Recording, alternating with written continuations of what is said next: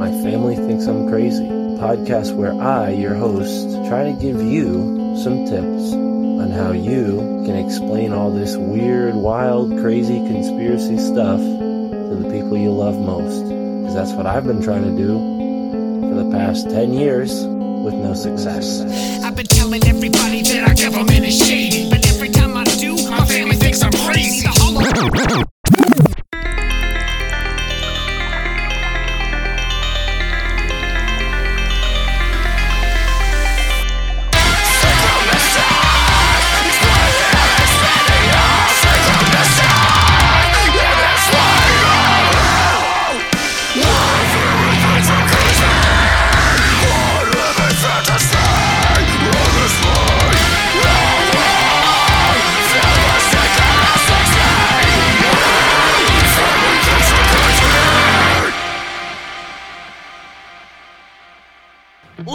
Gentlemen, welcome to the My Family Thinks I'm Crazy podcast double feature. That's right, bringing to you two appearances that I have made on various podcasts. First up, the Hidden Gateway podcast with my new friend Justin Williams. And then after that, stick around for an interview with myself on Forbidden Knowledge News hosted by Chris Matthews. It was a great time on both separate occasions. Uh, the interview with Justin happened, uh, I think, in December, the last week of December, first week of January, and then the Chris Mathieu interview on Forbidden Knowledge News happened the first week of January. So here we are in 2022, the first double feature of the year enjoy. Be sure to subscribe to Forbidden Knowledge News and Hidden Gateway on the same app that you use to listen to this show.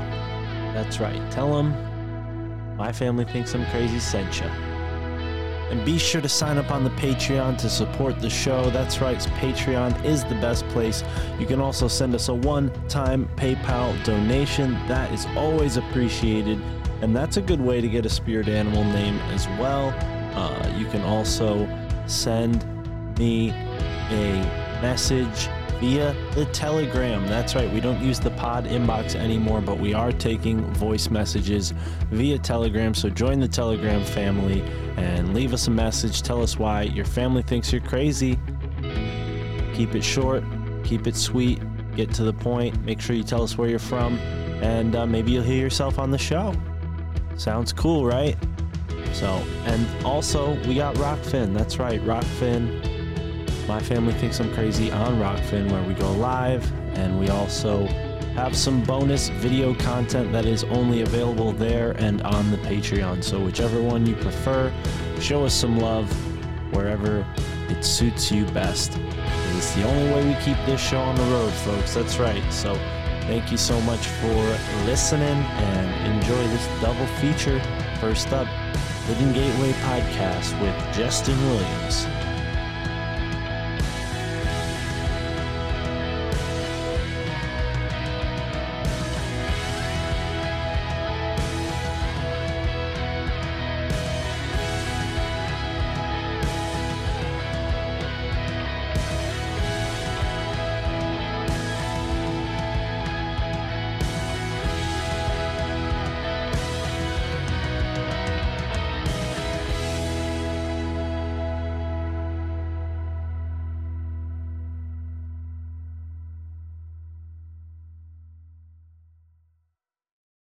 Welcome you to another episode of the Hidden Gateway podcast. As always, I am your host, Justin Williams. Today's guest is Mark Palmer Steves. Now, Mark is the host of the My Family Thinks I'm Crazy podcast, where he and his guests cover a wide array of topics such as bizarre events, conspiracies, the paranormal, ancient knowledge, spirituality, and many more topics. Mark, what's up, man? Welcome to the Hidden Gateway podcast. How you doing? I'm doing great. It's a pleasure to be here. Thank you for inviting me. And uh, yeah, all those things are are pretty true. I think there's a couple of those on the list that I haven't quite covered yet, but that is the goal: is to kind of have a nice uh, variety of topics on the My Family Thinks I'm Crazy podcast because there's a variety of reasons why my family thinks I'm crazy. It's not just one theory or another. So it's true. Your family really thinks you're crazy. Is that right? Yeah, yeah, it's it's a sadly true. I mean, it feels a little. It, maybe if you asked me in like February, I wouldn't have such a you know soft spoken answer. But you know, given that we just came out of the holiday season, it's a little more on my mind. You know, the how crazy they yeah. think I am. But yeah, I think you know the proof's in the pudding. So once I, you know, once I show them that what I'm doing is actually working out and it's not as much of like a, a pipe dream as they might think, then who knows? Maybe they'll think I'm crazy less, but yeah, they don't really have a lot of faith in a lot of the things I say. You know what, Mark? That resonates with me much, very much so, because my family thinks I'm crazy as well. They, they thought I was a pretty normal guy up until about probably about a year ago. I went through this uh, trans- transformation, if you will. I've been on this hardcore spiritual journey, man, and some of my experiences that they became aware of have them kind of scratching their head, like, "Who is this guy?" It's almost as if they don't they don't know me anymore. But I'm cool with it, you know. They I have to do me, right? I have to live my life. But man, enough about me, man. Let's let's talk about you, your your show, man. Ah, man, like I told you before we we hit record, man. It's a freaking phenomenal show. Excellent host. You have had some great guests on your show, and you're you're doing damn well, man, and, and, and well deserved, man. Tell me about some of the some of the stats. I, I don't remember them offhand, but I want people to to to know about your website and, and your in your podcast, man. I want them to check it out because I'm sure our listeners would would love it as well. So, how long have you been doing it, and and you know, tell me about some of your stats. Sure, I'm honored to tell you because it is kind of cool. I mean, I never thought this many people would listen to my show. It certainly helps. The fact that I've been on Sam's show and I helped Sam with his show, Tinfoil Hat, which is immensely more popular than my show is for sure. But I mean, we just hit 200,000 downloads and uh, we've been going for about a year now. So I'm pretty stoked. I mean, we got an, a good average, and you know, this is a good spot to be for a podcast that just started. You know, less than uh, two years ago. So I'm pretty stoked about that. But I also started a, a cooperative, which I'd love to have you a part of.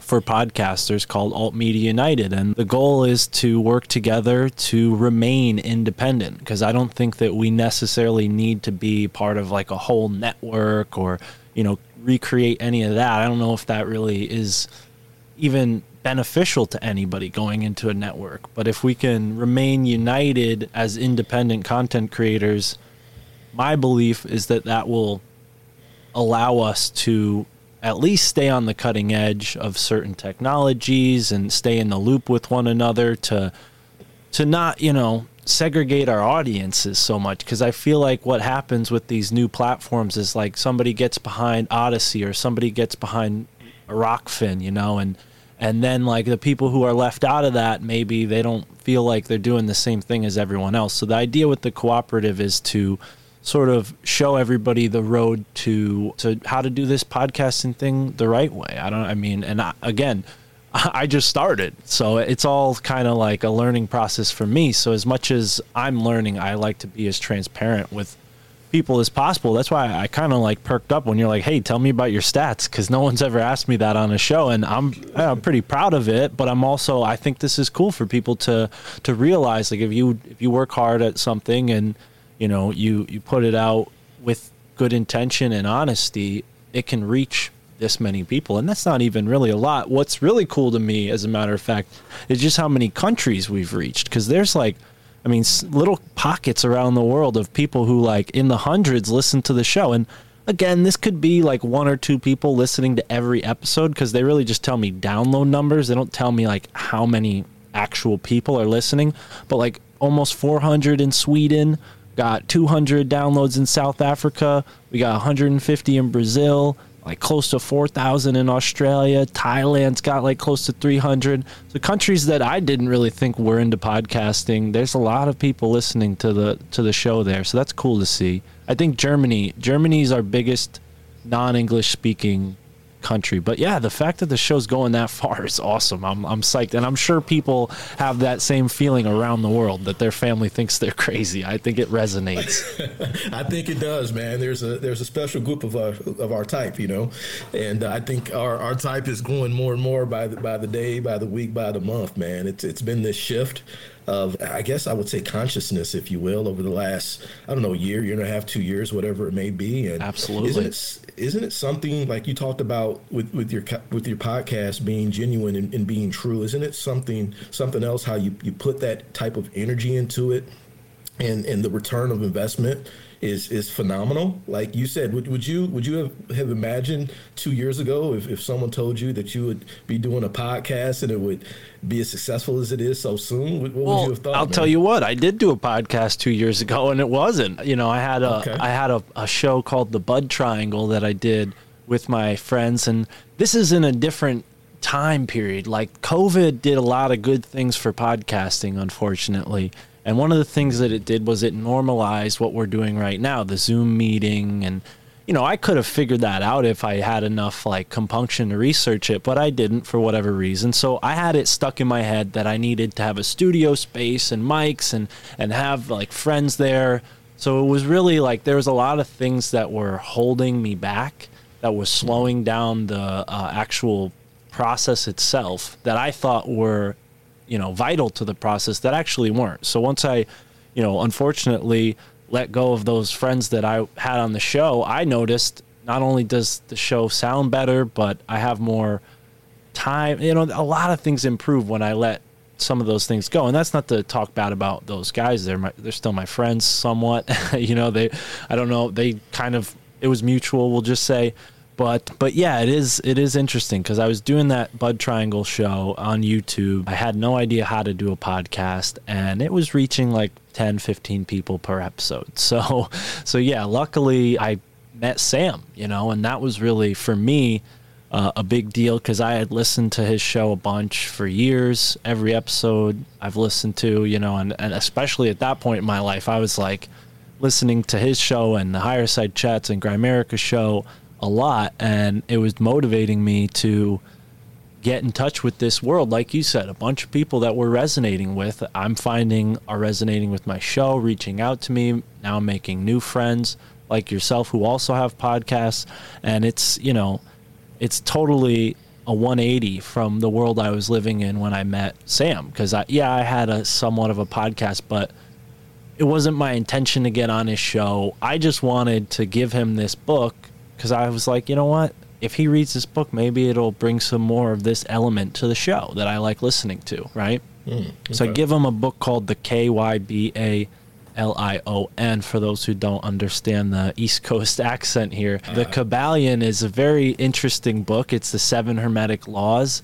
And uh, and you know, I was just another random dude that came to one of Sam's shows and met him afterwards, shook his hand, and I was like, "Hey, take this book." And he's like, "Oh, give it to me at the Creek and the Cave." So I go to the Creek and the Cave, this other comedy club, and he's hanging out with everybody. And I ended up, you know, leaving a good impression on him because he asked me to be on his show a couple months later on one of his like sort of Patreon shows. And just talking to Sam over and over again, I was like really nervous and like my voice kind of I found my voice like because I'd always been interested in this kind of stuff, but you know, it's one thing to tell like your coworker, it's another thing to tell the podcaster that you idolize, you know. so I'm like, I'm like, oh god, like, what should I talk about? So I talk about Skull and Bones because that's such a, it's close to home for me, literally. You know, New Haven, Connecticut is home of Yale University, and I've had uh, slight, sim, you know, small experiences slash interactions with uh, Skull and Bones and and um, the school itself, and not uh, directly with anybody initiated or anything like that, but like from seeing, you know, driving by at a weird moment and seeing somebody walk in the building to actually being a delivery guy and getting inside the university and seeing some of the weird buildings. Like those are the experiences that I had before I even found Tinfoil Hat or around that time.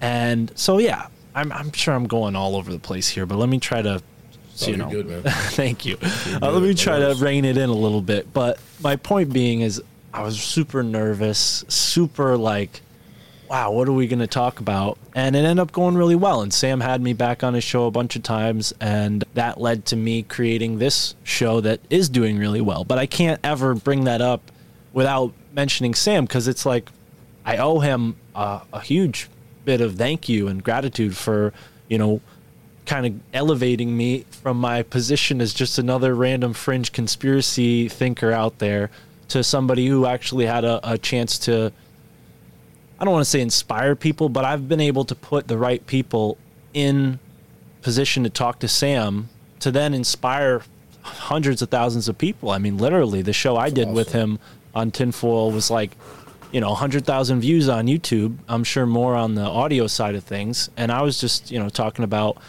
Aleister Crowley, you know, and mm. all of these things that I had thought about while I was a delivery guy, just like, oh, I wish people knew about this, just like really frustrated at the world. It's so weird in a synchronistic way.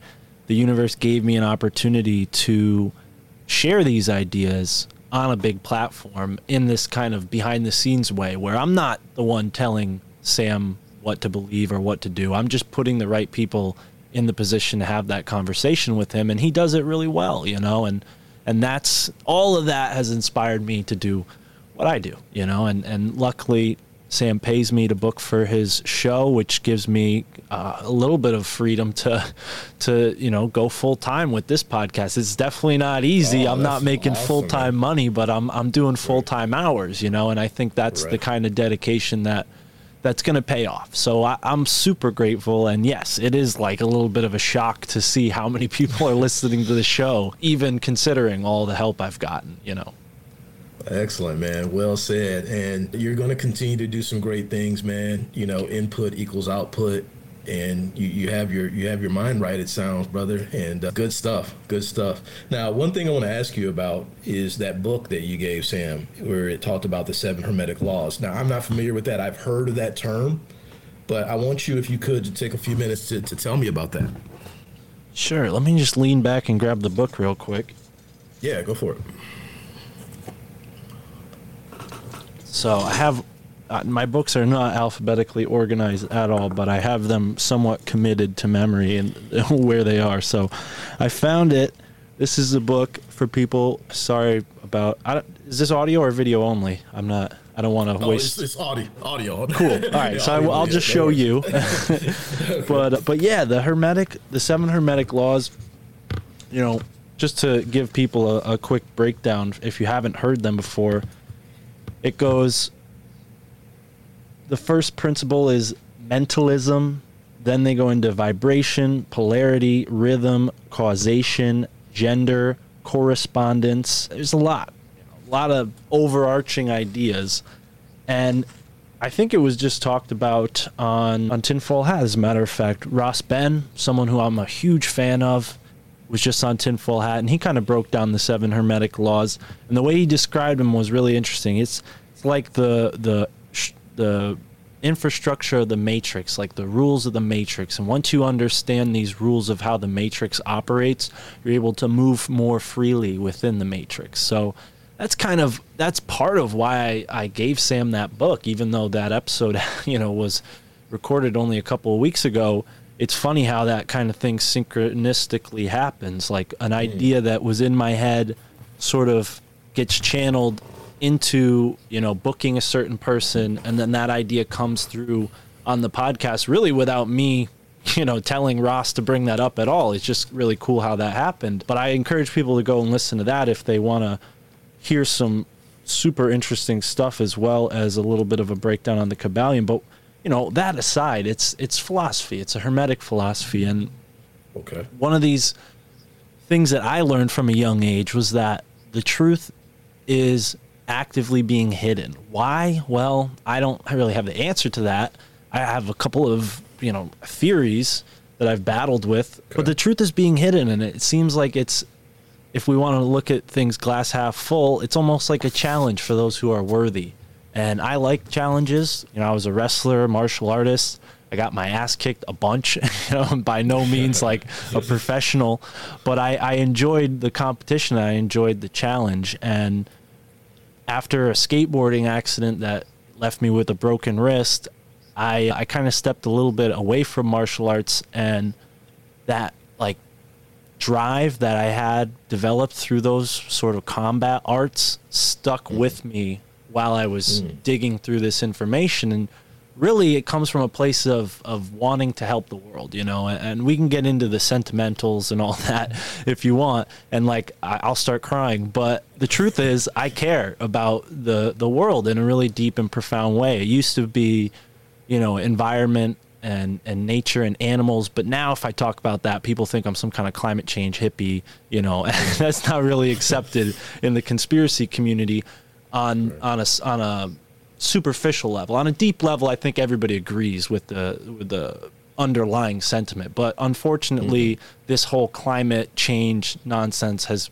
sort of mixed its way into the what I would say is like Gaia warrior movement. The people who are connected with the Earth Mother and want to Right. reestablish, you know, the connection yeah. with her or connection with the natural biosphere that always drove me because as a kid I was fascinated by animals. I would read these animal books and like classify them all and try to figure out like oh what each animal did and really interested in like seeing the full picture and how they all fit together and you you understand mm-hmm. when you study nature and biomes that there's a symbiosis that occurs, a balancing force within each environment, right? And Right. that sort of underlying philosophy got transferred somehow into my you know just wanting to understand the world. And like mm-hmm. i just saw this really incomplete picture from school and college. And i'm like there's got to be more than this. And obviously 2012 being not so obvious to you guys the year i graduated high school but for everybody i mean i'm sure you guys remember 2012 was like the big apocalypse and it was also like the big yes. awakening you know so this is the year Right. i'm graduating and going into the world like you know Yeah, wow. so for me I, it was like you know a lot of really cool information spirit science ralph smart alan watts like all of these like interesting like as somewhat esoteric but more positivity type crystals and things like that too you know and i got this sort of hippie vibe, you know, this hippie vibe blossom. But underlying that was a very anti-establishment, lone, you know, wolf type I like figure in my mind. And and and Right. the reason I brought up the biome and the symbiosis is because when you see this incomplete picture that they give us in school, I mean, it leaves me at least to want to complete it and figure out how to piece it all together. And that's what I've ventured to do through internet research that led to podcast research that brought me back to book research. And I kind of got into books at first, but I was so new to everything that, like, you know, this book right here I've had for probably the one of the oldest conspiracy books I've had in terms of my life Genes, Giants, Monsters, and Men by Joseph Farrell. And I mm. remember looking through it and thinking, like, what does any of this mean? You know, I, I had no idea. And I was in, like, you know, just a freshman in college. And now, if you ask me about the Nephilim and the giants and all that, I'm like, yeah, oh, of course, you know, like let's talk about it, Yeah, you know. But right, right. but back then, it was like these seeds were planted in my garden, and I really couldn't see them because they were underground, you know, not hatching. But whatever, uh, people who are you know farmers will be like, you're an idiot. But what is it called when the germinate, right? They germinate. Germinate, yeah. These seeds are Uh-huh. like germinating underground. You can't see them, and then they blossom into these little delicate things take care of them more and more and more and then they become you know fruit bearing plants. And and that's what these books have become in uh, almost like a psychic way. Like i said I, I started with books went to the internet went to podcasting and then podcasting brought me back to books because i realized that there's a lot of information that isn't being talked about on the internet. It's not being talked about in podcasts but it's in these books. And um, and that's really exciting too because now with the podcast i've actually spoken to some of those authors you know and figured out like oh they're normal people just like me. Like they're not just Sweet. like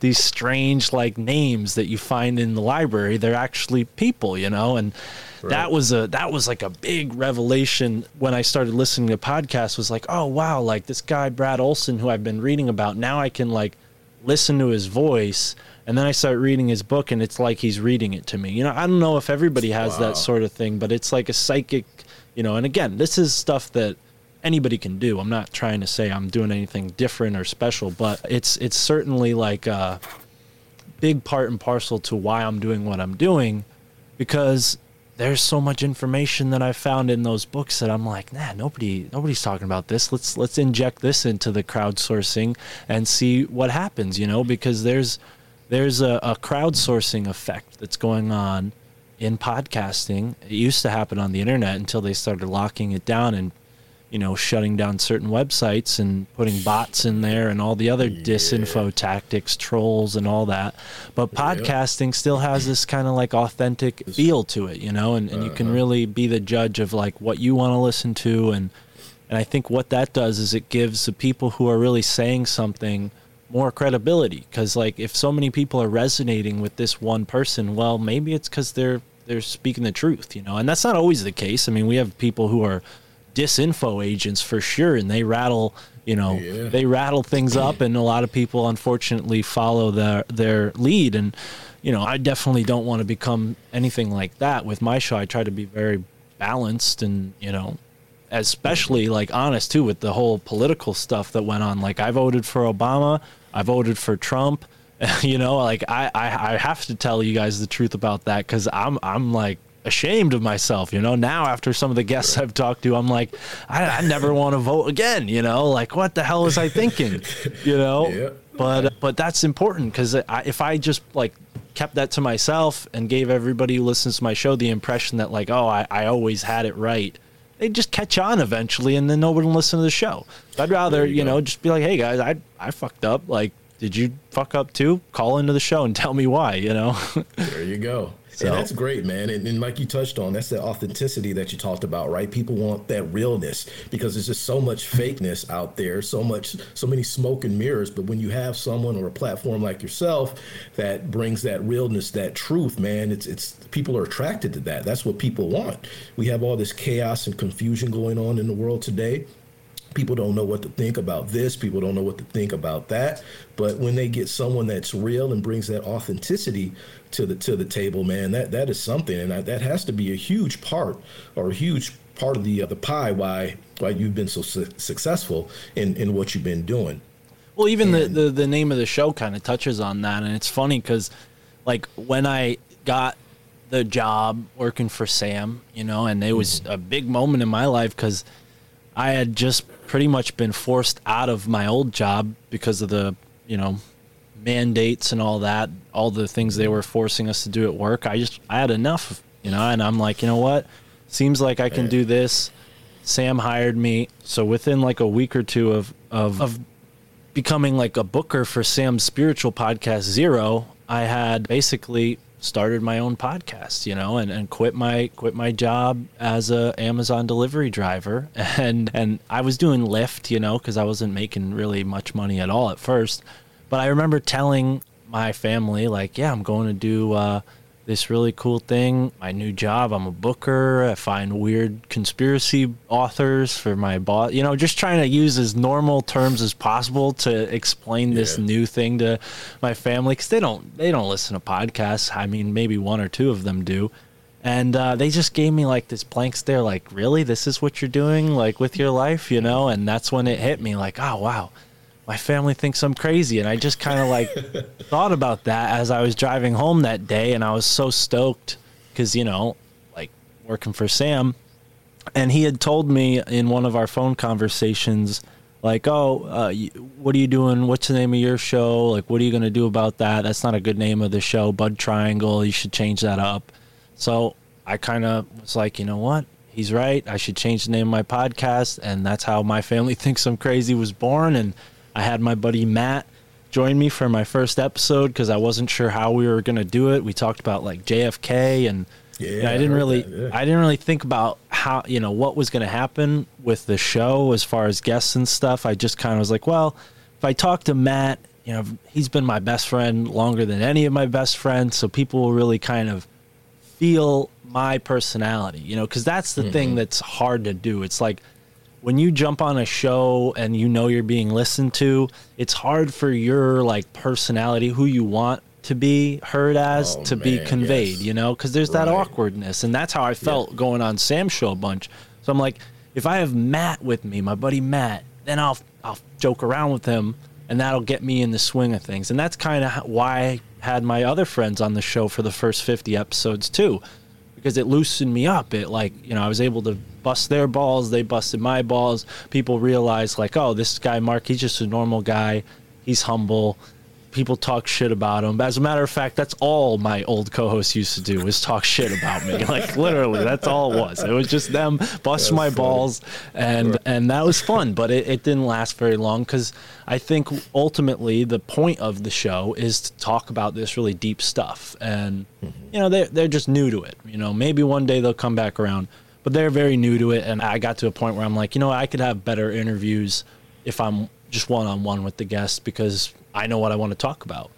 Now, there's sometimes when I have a guest on, and I'm like, shit, I wish I had a co-host here because I, I don't know what to say, you know. And that's no nothing against the guest. It's just sometimes maybe I smoke too much, or maybe I just you know lost my train of thought or something. It's good to have a, a backup, you know, uh, a wingman, so to speak. But Uh-huh. but yeah, that's kind of that that lended itself to the authenticity of the show and and you know people who sign up for the Patreon. There's like even more bonus episodes with me and my friends where we're just like literally just talking shit to each other for hours. You know, so there's there's stuff people can can go to to get a really like a, a sense of who I am, my sense of humor when I don't think other people are listening, you know, because the Patreon for for a time had nobody subscribed to it, so it was like, yeah, we'll just put whatever there, you know. But yeah, so so now I'm, I guess this is a, a way of saying I'm finding my voice and I'm finding exactly what to talk about on the show. And it's it's really it's going well, man. I mean, I'm kind of hitting a little bit of a wall lately because I want to change the format up a little bit and not just do Really? an interview. I want to Okay. I don't know if you're familiar with the Grimerica show, but they do these sort of extended intros. And uh, I was thinking about doing something like that, not quite the same thing. So I've been making the show a little longer, which takes more time out of my week and more time out of Yeah, yeah, my yeah. relationships and all the other things that are going on in the world. So it, it's it's definitely becoming a full time job. It's just you know still making part time wages. So we gotta got a hill to climb before I feel like I'm really doing well, but starting, we're starting to do something here. I'm happy how it's gotten off. Yeah, man, you've been on a hell of a journey, man. You have been on a hell of a journey, and that's awesome, man. It sounds like you you asked for truth, and uh, you've gotten it. And you know, like you said, man, the, the dots are being connected, and one one situation is, is leading to something else, and, and here you are, right? Now let's let's talk about some of those deep conversations, some of those deep, interesting conversations that you have on your podcast show, right? I want to start with some news that something that's been in the news for the last few weeks here, but it finally I don't want to say it came to an end, but Maxwell, right, was convicted today. You know, as we know, she was Epstein's madam, if you will. What are your thoughts about that entire situation? I, you know, I think my personal thing is okay. No, no surprise she was convicted. When you when you kind of look at who she's affiliated with and whatnot. You know, I don't know. I don't know. You know, as far as sentencing, if she's going to get like a slap on the wrist or what. But I would love to hear your, your thoughts, your opinions on on this entire situation with her, and even maybe something about Epstein as well. Cool. Yeah. I mean, you know, it's tough for me because I'm definitely not like a journalist type. You know, I don't really watch mainstream media, but I did hear about that uh, from a friend today that she got convicted and the case is sealed, of course. Nobody's going to know the details. And, Yeah. you know, I think ultimately whether or not Epstein is alive or not, I can't say. But I know for sure that that picture was fucking phony, you know? for sure. I mean, that picture was wild. So I don't know. Yeah, I, I'm definitely not like. That's the interesting thing about doing what I do for a tinfoil hat is like, I don't know all the details off the top of my head, but when somebody's going through them, I have a. I, I like to think I have a pretty good nose for when somebody's telling a, a load of crap and when someone's onto something. You know. Right. Right. So it's been interesting, you know, with the show trying to find the right person to talk about that case. And we've gotten a couple interesting guests to cover it. And Sam does a lot of, hey, get this guy on the show. So it's not always me finding everybody. But as far as, you know, what I've found through other shows that I do myself, uh, I do a really cool podcast with the Elemental Philosophorum Generation Z. We, we call it the Elemental Philosophorum, where we talk about different elements on the periodic table. And it was interesting that they came up the Maxwell case came up when we talked about lithium because there are certain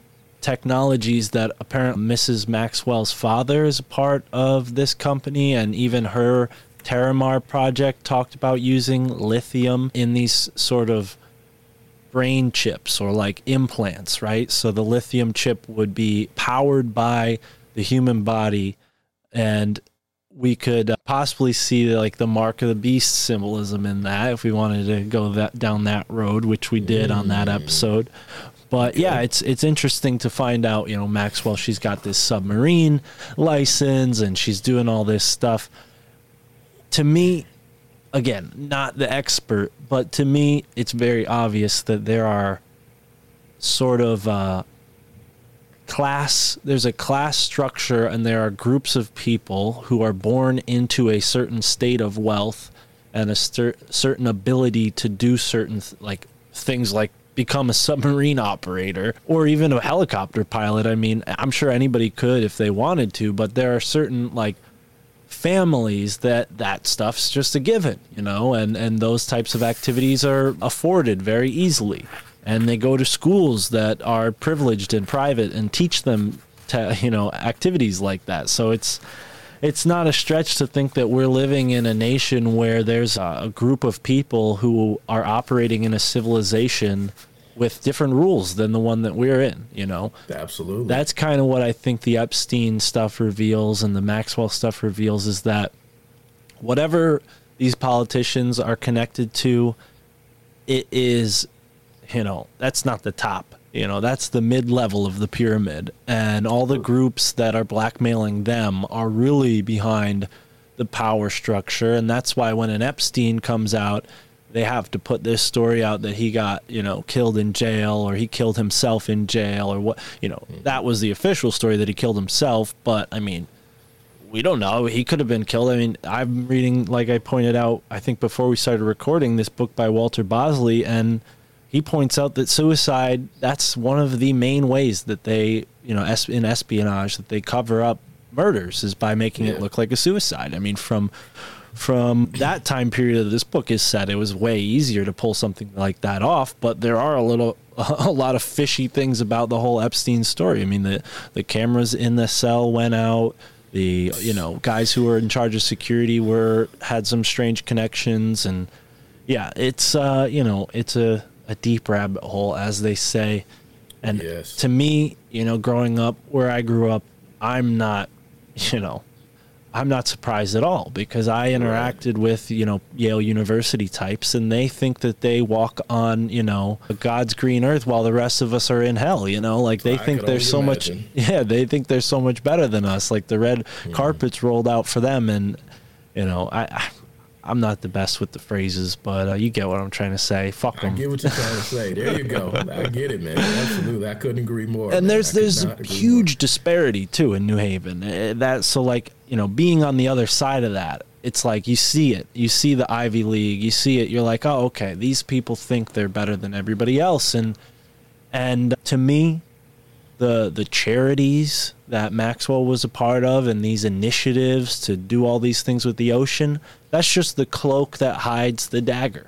You know, that's mm-hmm. literally all it is. It's a a smoke screen and it's sad because a lot of you know again back to the family thing. I mean you know there's people in my family who support certain charities and i hate to you know i don't want to point it out to them but i want to be like hey listen like you're not supporting the good guys by doing that because that's just a front you know? It's a front for all sorts of projects. Like i mentioned with the climate change thing kind of ta- touched on that a bit but with this ocean project that's the fishiest i mean no pun intended that is the fishiest thing about you know miss maxwell it's this Tel- terramar project and you know creating these like weird colonies in the ocean right i mean that's like Weird. we man. know that the international laws don't like there's these international laws that apply to the oceans and like it's almost lawless right so it's just it's not surprising that people in that class status system are you know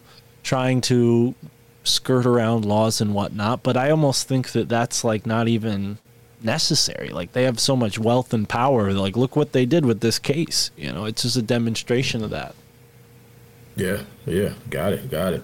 Now you talked about Maxwell being like mid level, then you talked about the people at the top of the pyramid that really are running stuff. Right? Well, and I think I think maybe even like the politicians that we see, because let's keep in mind, like I don't think they wanted us to know who Epstein and Maxwell were at all, right? So I think they okay. would be examples of people who are above politicians, because it seems like Epstein and, and her, maybe not her as much as Epstein, but seems like he was blackmailing politicians, right? So Absolutely, that kind of yes. puts him in like a kingpin role above them, right? So hmm, that's correct. kind of more what I was trying to say, not to correct you, because it is, you know, true. But I, I think they're more like, you know, they're running around as like the middlemen between this kind of top layer that we see and then the top layer that we don't see. So they're somewhere in between. Okay, mm-hmm. okay. Then, then you mentioned a book talks about you know murders are covered up as, as suicides, right? Mm-hmm. And then you mentioned a few minutes ago something about a helicopter, and it made me think of something I read on the internet recently, where someone said that we're coming up on the two year date of Kobe Bryant's death. He died in the helicopter crash, right? Right. And thinking of the suicide type things, and every time you it seems like every time I see a celebrity die, it's like a suicide. Like nine times out of ten, they find someone that hung themselves in their hotel room or something like that. Then it leads me down this path where I think of like satanic rituals and sacrifices. You know, what are your thoughts on that? Do you think that's real? Do you think that really goes on? And do you think I don't know? Maybe I don't. Maybe Kobe Bryant was a sacrifice as part of some type of ritual. I mean, he was in L.A., right? This big world-renowned celebrity type guy. But what are your thoughts on satanic rituals and these secret societies? I mean, hey, I think I know what you think about the secret societies because Skull and Bones, right? You live down the street from there. But uh, what what are your thoughts on that, man? I, I definitely think that you know sacrifice or ritual sacrifice. I mean, there's no there- there's no like theory. It's proven. It's a fact. It's happened throughout cultures. I mean, even as recently as like the 19th century in India, there were temples that were sacrificing virgin boys. You know, that was from the same book, Calcutta. India is the place where that went down. So it's not limited to to people who follow Satan by any means. I mean, Kali is the sort of like chaos, you know, destroyer god in the Indian pantheon and and she, you know, again, those child those kids that were sacrificed in Calcutta were sacrificed in her name most likely. And you know, mm. Cali, Cali, California, right? So there is some weird association. And again, this is coming from Empire of the Wheel, which is a fascinating book. I definitely che- encourage people to check out Walter Bosley's work. But without going in and parroting all of his information too much, I think, yeah, there's clear evidence that there's these like ritual sacrifices that are taking place uh, on the global stage, so to speak. And celebrities, I mean, even the word celebrity comes from celestial, right? Cele right? There's that root word association to that. So, and we call them the stars, right? So it's interesting Ooh, that yes. like these, Huh. You know, people become icons and, uh, you know, the dramas that we used to see in, in ancient myths are, are played out in their lives, uh, symbolically, maybe esoterically, even because, you know, it's maybe supposed to be veiled so it's not obvious but it can't be too ambiguous because they want to give you know people somewhat of a hint and that's how they remove themselves karmically from the debt you know of imposing their will on others is to to give it away right? Because then it's on us to figure it out and it's not on them karmically. I've heard a lot of researchers talk mm. about that but what i find really interesting is how place fits into the equation. And there is that whole thing with Kobe Bryant where the location where the helicopter was downed, tragically crashed, is significant. I don't know if it's the 33rd parallel or the 40th parallel. I think Calabasas is Calabasas near Los Angeles. It is right outside of Los Angeles. So then I- it's northwest. Yeah, so that it's it's proximal to the 33rd degree line of, of latitude on the planet, which is extremely significant. And also, uh, this neighborhood is somehow connected to the neighborhood that Kobe Bryant went to school in high school when he was a, a young kid. Again, this is all research from a, a close friend, actually, Mike Wan. He was on the Higher Side Chats like a month after that happened and broke it all down. So I encourage people to, to check that out for maybe the whole Kobe breakdown. but yeah, that there is a lot that goes on with like the significance of place when you look at some of these untimely or mysterious deaths. And it seems like to me that there's this earth grid that is almost like an internet of energy in, the sense that it connects all places on the planet, right?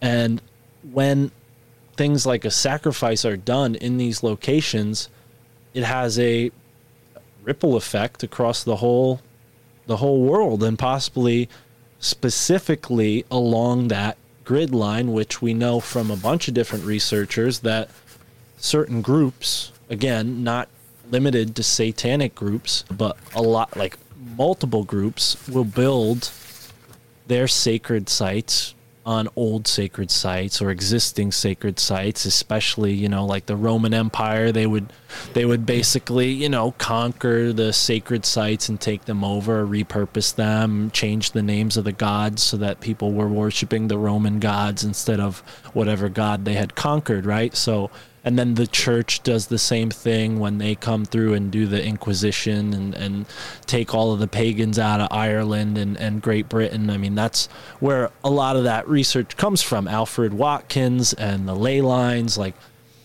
but what's really interesting again is that you know they're using these significant places to do these things. That to me is super exciting because I can go to those places, you know, and investigate myself. And and and Right. obviously, I can't go everywhere, so I hope that people who listen to the show will be inspired to do the same thing. And then, with the right head on our shoulders, we can all sort of crowdsource this information, this research, and compile it here on the podcast. That's what I hope to do with my show your handbook for the apocalypse and people have been chiming in saying hey i'm from upstate new york and this is what i found here or yo i live in uh, you know missouri and this is what i found and so it's cool to to get um, some responses from people in different places and find out like little tidbits. Like i got a buddy who's on the patreon who lives out in Ohio, you know, so the serpent mounds are, are definitely significant for him, but he's found some other cool stuff that he's shown me, like this really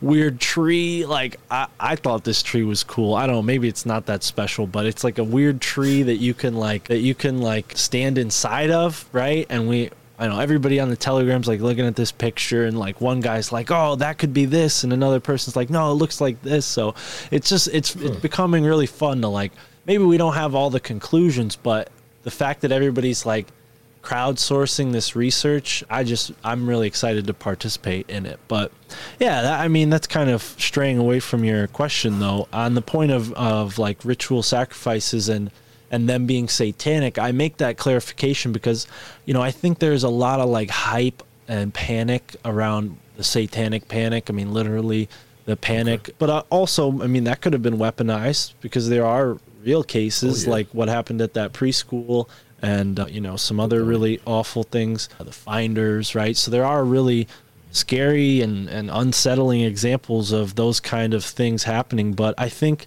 when we get into the realm of like whether or not it's satanic or not, it becomes more of a smokescreen than anything Okay. because there's just so much religious association with it that like I don't know. It just you know I think it's doing the the point of justice a disservice to exaggerate or embellish, right? Because we we need to know the facts, right? So Right. Okay. and and that just seems to be the case with the satanic stuff, and especially when Christians talk about it. Again, no, I'm not a fan of that at all, and I think really like someone that I'd refer to as Chris Knowles. He's done a lot of really good research to show that a lot of these cults are actually Mithraic cults and not satanic cults, and and then there's other folks who talk about how Lucifer is, you know, possibly just a an idea, not an actual, you know, being. You know, so it, mm-hmm. it's really murky, and I don't want to claim to be an expert on it at all because you know people are, you know, it's up to them if they experience something that they want to call Lucifer or Satan. Like my heart goes out to you. I pray for you. I hope you're all right. You know, like I'm not going to deny that you had that experience. You know, because you might That's have. reality. Yeah. Their reality, man. Yeah, but I, as far as I'm concerned, like I don't want to let that in my reality, so I don't really like I don't see into that duality like oh well if there's a god then there has to be like a an antithesis to him and and like Mm-hmm. the devil and you know I think on a like metaphysical level like the yin yang back there that's at play and I think you know the fear of evil has been used against the common man to create obedience towards these people who claim to be the middleman towards whatever is good. So like at the same like at the same oh, time that they're like you can find God through us, all they talk about is who the devil is. You know, it's just very mm-hmm. like, you know, mm-hmm. and and I'm not again, I'm not anti-religious. I grew up Catholic, so I don't have like any kind of association with that anymore cuz I didn't it didn't vibe with me, but I don't like I've had a lot of Christians on the show, and I don't dismiss that worldview at all. I think it's totally open, and we all have our own journey to take and, and our own perspective to make. But when it comes to like an evil being who's lurking in the shadows, I think there are demons that we can invite into our life and you know that you don't want to do that. That's not something i'd ever recommend. And i think there are groups that use those relationships with dark entities like that to their advantage. I don't think it works out in the end because there is no you know high road with those beings they're just going to use you and abuse you and the next thing you know confuse you and then you think you are being helped into becoming like uh the Mr. Doomsday or whatever and you just end up being like a sad pathetic magician or whatever wizard dark wizard or something you know like I, I kind of beat up on Crowley a lot but there's so much like there's so much information on him that it's impossible to be like he was this or that. Like you can't take a black or white approach to Aleister Crowley. He's he's definitely in the gray, you know, and and Oh yeah, definitely. he he's somebody who you know I'll admit I, I definitely kind of like beat up on him a little bit, but he he gets a bad rap, and it's you know it's kind of due to this hysteria, this extremism of of polarity that that's played on by the powers that be, and you know I, I don't want to say that he didn't do anything evil because I don't know, but it seems to me like his whole aim was to just expose a lot of this stuff. For whatever reason i don't know. I think now i'm starting to think he was a secret agent or something but but at the end of the day you know th- there's like very I, I just don't put a lot of credit in the idea that like satanic cults are ruling the world. I think that there are groups that are trying to rule the world and they're probably battling one another uh, and they might have like demons that possess them from time to time and they try to like use that as a weapon. I mean, it happens. I mean, you could look at like South America and North America and shamans for that. You know, there's a lot of stories about certain shamans who will use like evil magic to hurt people, right? They'll go into a dream and like, you know, kill that person in a dream and the next thing you know, like the person like dies in their sleep or something weird like like I, I don't doubt that that is possible or real, but I think. You know, again with that whole karmic thing that people talk about when it comes to the world stage, mass rituals and whatnot, a law of returns. Like anything you put out comes back to you threefold. So if you're putting out evil, that's going to come back to you threefold no matter what. There's no like, mm-hmm. there's no win in that when you take that road. So to me, it seems like educating people is the only way to fight evil because they only thrive by keeping people in the dark about what they're really doing, you know, and, and kind of leaving it on us karmically to figure it out. But if we're not taught the tools, we, we don't figure it out, and they just go go on kind of taking advantage of the the way the energy works in the world because they're the only ones who have true knowledge of how it operates, right? So this becomes like this like uh, parasitic being on the rest of us. Damn, well said, man. Well said. And Mark, you brought up demons a couple times, right? You mentioned that a couple times over the last few minutes here, um, and then you also mentioned shamans as well, right? And that kind of that definitely resonated with me because I had an experience back in April of this year where I went out to the desert in Tucson and uh, participated in a three night ayahuasca ceremony with the shaman and his crew and about 30, 40 other people, which was life changing to say the least, right? Now, do you do you believe that there is some type of spiritual warfare going on right now based off everything we're seeing, you know, from from COVID and the and the jab. For example, I spoke with David Icke earlier this year, and he was of the thought that the whole jab COVID thing is is related in a spiritual way, where where the disease or the vax, they're they're like these, how did he say, like this negative energy and or these entities, if you will. And if the more you fear, the more that other fears, including that disease will come and attach to you you know. But one of the things that i experienced during my, my three night ceremony there was it was revealed to me and again this is my reality that there there is a spiritual warfare going on right? Not only both in the spiritual world and here. A phenomenal experience and i, I can tell you more about that later but in a nutshell um, i walk with god the father for for for three nights in the desert man. It was just completely completely unbelievable. And I, I'm not a religious guy. You know, I grew up in the church. My mom's a, a, a, evangelist, a licensed evangelist. But like you, I got away from religion, so I, I, consider myself just maybe a spiritualist, more so spiritual. And you know, I, I do a ton of meditating, which I started doing last year, and, and that's really really changed my life as well. I'm into to crystal work and have my little sacred space here in my house and even through my meditations I've I've seen entities. I have had out of body experiences as well. But I really want to know how you feel in regards to what I asked with the spiritual warfare going on is that if so, if you believe that is that linked to what we what we're, we've been seeing going on in the world on such a high level over the last 18 to 20 months.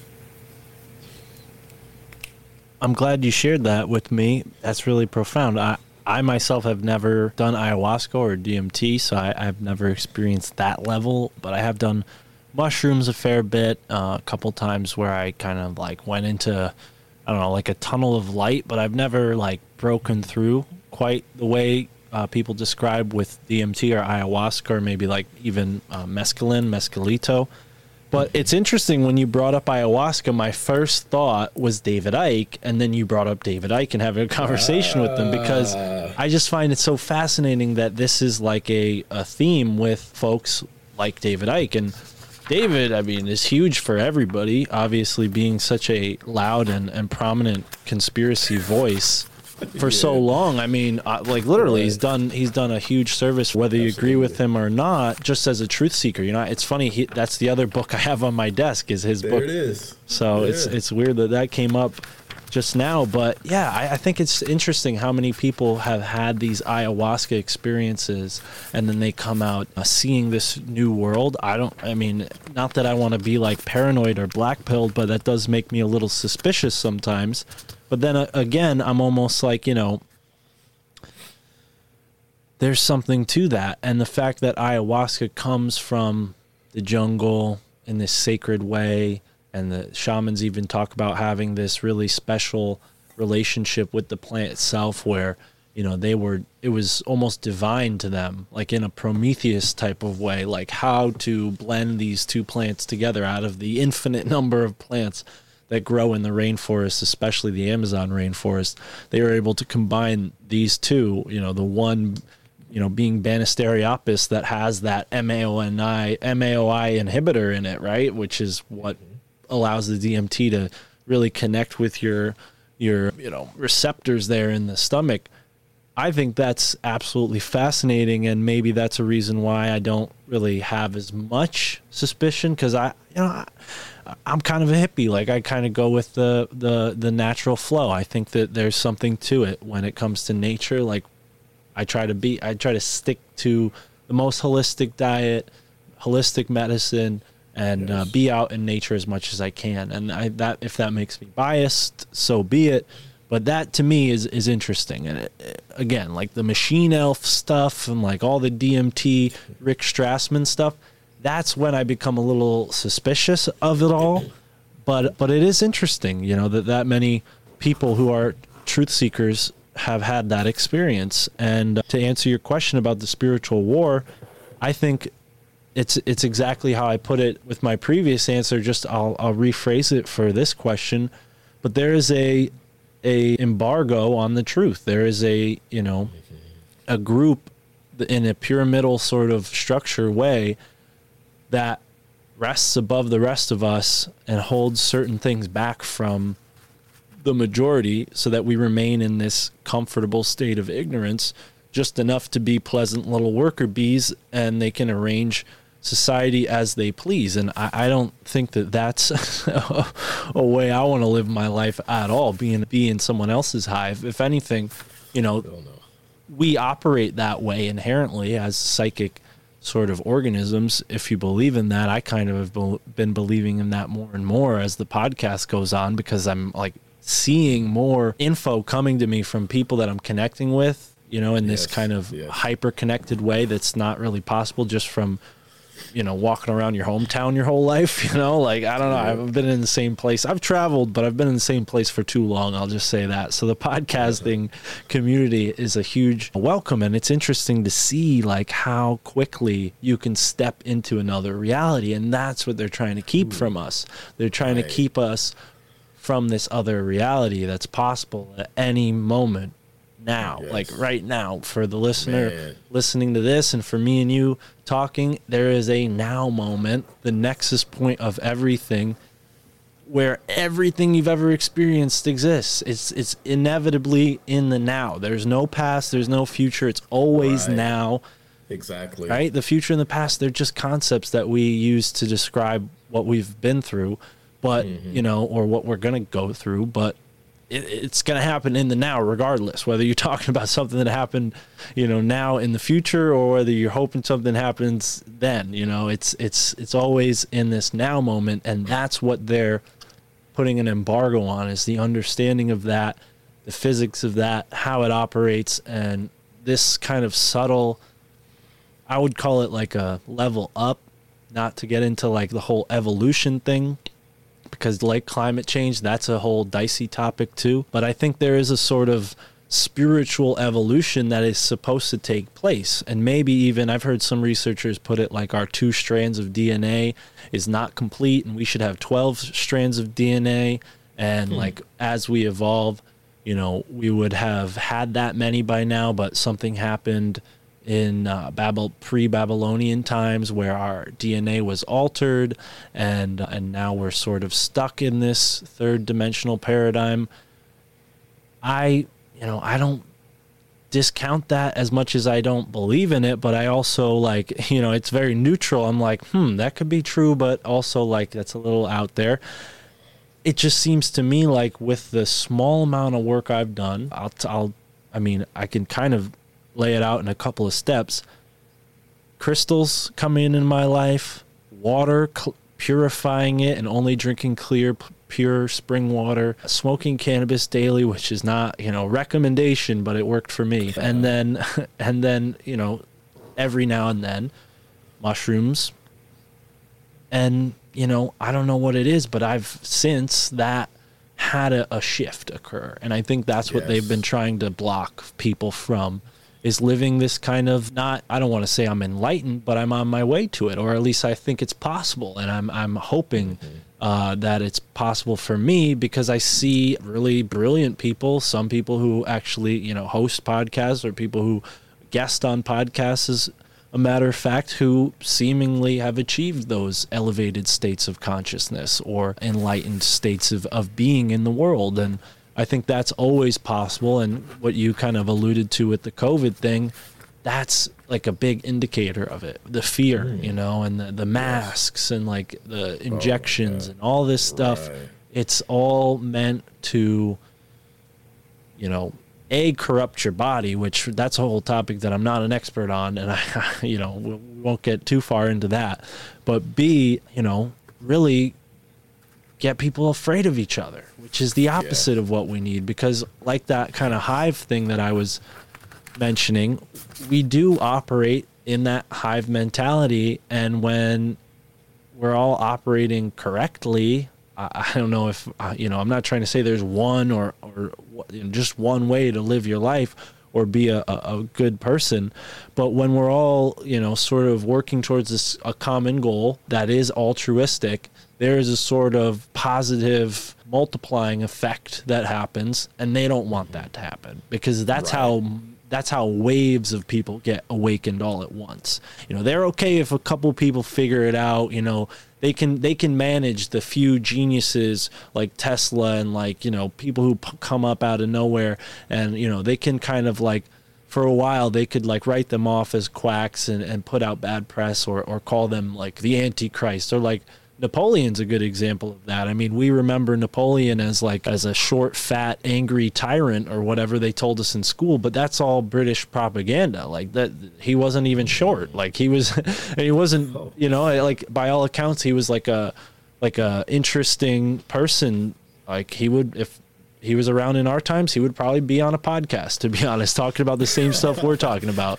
Like he was interested in finding all this hidden esoteric knowledge, you know, and that's Really? like he used his like military abilities to, you know, create that possibility. You know, obviously he had a lot more leeway than the average person in those times to go to other countries and find all this stuff. You know, he had a whole army at his disposal. But yeah, again, you know, that's that's coming from Walter uh, Bosley's work. I've been looking into him a lot lately.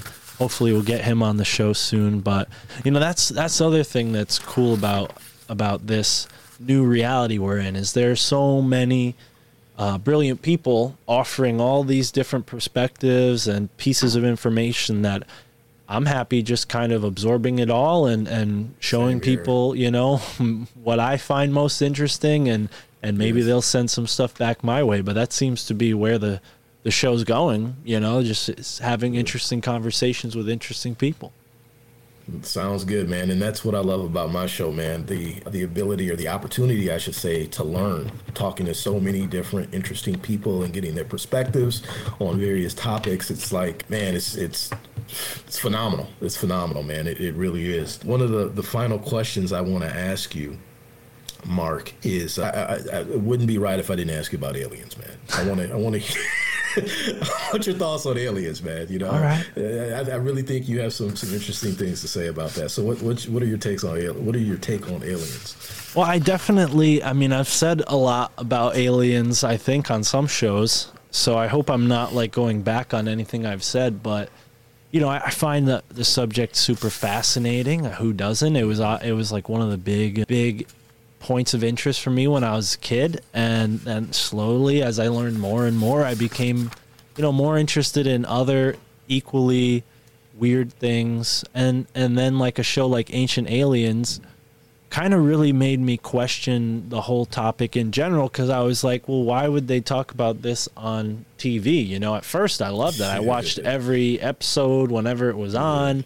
And then there came a point when I kind of became like disenfranchised from just media in general and just only listen to podcasts. And I really kind of like started absorbing all these other opinions about aliens. And I'm like, oh, okay, huh, that's interesting. Like, and now I've started to think like, oh, well, I don't think the aliens could have built the pyramids. I think humans did it maybe with the help of aliens or like with technology that uh, might seem alien to us, but like part of me finds it way more interesting to think like there's an ancient culture that we, you know, descended from that that built that stuff. And who knows maybe they were aliens. Like maybe they came from another planet you know? So i'm always like tossing around these different ideas. And like sometimes like i think really why I said I don't want to go back on anything is because I have said in the past that like ah, I don't think it they they're like from another planet. I think they're from another or they're from another dimension, you know, and uh, and they're coming in through like a portal or something that that we're not quite aware of because for the longest time the propaganda has told us oh they're they're on Mars they're flying around in these ships and you know there's all kinds of information that might suggest that it's human beings in those UFOs. I mean, if you look at like where the flying airships were in the 1800s, it's not really that far of a stretch to think, you know, oh, maybe humans developed this technology from the point of like what looked like a big clunky zeppelin down to, you know, a shiny disc UFO. I mean, if you look at it, it's only 100 years, right? In the 1850s, they were building these Zeppelins, and then 100 years later, we have Roswell, we have disc sightings. You look at the, you know, the way they built the car, it's kind of the same progression. You see a Model T, hmm. and then you compare that to like those like three wheeled cars they have rolling around now, like those like what are they? I don't know what they're called, but like guy with the open seats and guys are always driving them with their babe, like with music Yeah. blaring, you know, like, like. a trike almost. Yeah. Motor, yeah. I yeah, or Okay. even just like something like a Lamborghini or like a even a Tesla, you know, like the difference between those cars and like the Model T in the in that many years, a hundred years almost now. I mean, if you put that same line of thinking into airships, it could be conceivably possible that there's like human beings that developed it from lead from a zeppelin technology to a airship like a flying saucer. So that to me like I find those interesting or those explanations of this type of stuff more interesting than like oh they come from another planet. What they are, I mean, again, human beings seem to have interacted with these types of entities for much longer than just Roswell, you know, like That's right. that's the other side of it. Like that's what makes me think they're maybe multidimensional. Because yes, we we hear a lot of stories of oh beings came from the stars, but there's also cultures that talk about you know they're gods coming from the ocean, you know, and then there's other groups that talk about their gods like coming out of a, a big burst of fire and smoke. You know, to me that sounds like technology or you know a submarine in the latter case, right, or the former case. So like, yeah, it's there's so many angles you can go with the alien question that. I, I'd hate to ever feel like I have a you know I've made a, a conclusive statement about it because I, I just I'm so open minded to what it is. I'm really Yeah. I think in the early state like I'm at uh episode 120 right now. I think by episode 300, I'll have a better idea of what what I think aliens are. We got to talk to some more people. funny. I hear you, man. That's a that's a great answer, man. That that really is. I like it. I like it, man. Well, hey, man. W- one last thing here. One thing that I ask each and every guest that comes on the Hidden Gateway podcast to do is to to leave our listeners with what I like to call a token of love, right? Something that they can take forward with them as they go along their journey. And whatever words they may be, it can be a minute long, it can be five minutes long, whatever whatever resonates with it, whatever's in your heart to do, man. But just based off your experiences and what you've learned along your journey, what would you like to share with the Hidden Gateway listeners? Thank you. Yeah, thanks for giving me an opportunity to do that. I think I'll maybe connect my answer back to something I kind of touched on a little bit, which is being in the now, you know, and and I guess the something I'll leave people with is like be present in the present to receive the presence of presence, right? And like that's kind of like a little bit of a tongue twister, but it means, you know, when you're in the present, you know, with presence, as in having awareness for what you're doing, how you're interacting with the world, where you're going in life, you know, what your purpose is, those kind of things. Have those answers, or at least be looking for them, and and that's where you know you need to be to find the answers is in the present, right? So that and that's where the receiving the presence comes in is in this kind of synchro mystic way, which is not a a term I, I coined by any means, but it's a term that I resonate with really deeply. It like in this synchromistic, synchronistic kind of way, you you find certain little clues that point you in a direction, maybe way out of the job you're you're in that you hate right now, or maybe it's a way you know into a, uh, another you know uh, place to live or whatever you know you're personally looking for in life at this particular moment. I think if you really get like down to the the root of who you are and all those answers are squared out or at least you know you're striving to square those answers out then you can start to be like present in this in this ever present moment that is the ever expanding now you know? So and i'm not an expert but i've had a couple of like interesting people on the show and and yeah again like maybe by episode 300 i'll have a better uh, answer. I'll talk to some more interesting people. But like you said you know that's the cool thing about doing stuff like this is we we learn a lot from each other Yes, with these conversations. So hopefully i'll have you on my show one day to uh, learn some things about you and and uh, what you've been up to in life. Because we always like to ask you know like what was the first thing that got you into conspiracies and i can tell just by the name of the show the hidden gateway that you're definitely getting into a, a lot of stuff. I got to go back and listen but but yeah brother i hope that was good enough. Be present Aw, in the present uh, and receive the presence of presence. That would be my answer. Man, oh man, let, us not talk about good enough, brother. That was perfect, and that really hit hard when when you said getting to the root of who you are, man. I, I felt it right here, you know, and that that's that's good, man. Thank you so much. Perfect. So tell uh, our listeners where they can find you. Obviously, you have your website, myfamilythinksimcrazy.com, correct? Mm-hmm. Okay, and uh, you got a lot going on on your website. Obviously, there there's the uh, the episodes and, and and where you've been on other shows, but you you have like a, a couple other sections there too. You sell some merch and, and different things. Yes. Yeah, yeah, and I, thank you again. I'm glad that resonated with you because it's something that you know I I try to put into practice in my life, and it's definitely come in handy. And you know, I can't say it's worked all the time, but yeah, definitely helps. And if people like the show or or like or like what I have had to say or brought to this show, then definitely go and check out my website, myfamilythinksimcrazy.com. And I do make these, I've been trying to do this more often, make these like Oh, crystal man. wraps. Oh, that those are on the website too. So yeah, I, have been selling a couple of these on the website nice, now.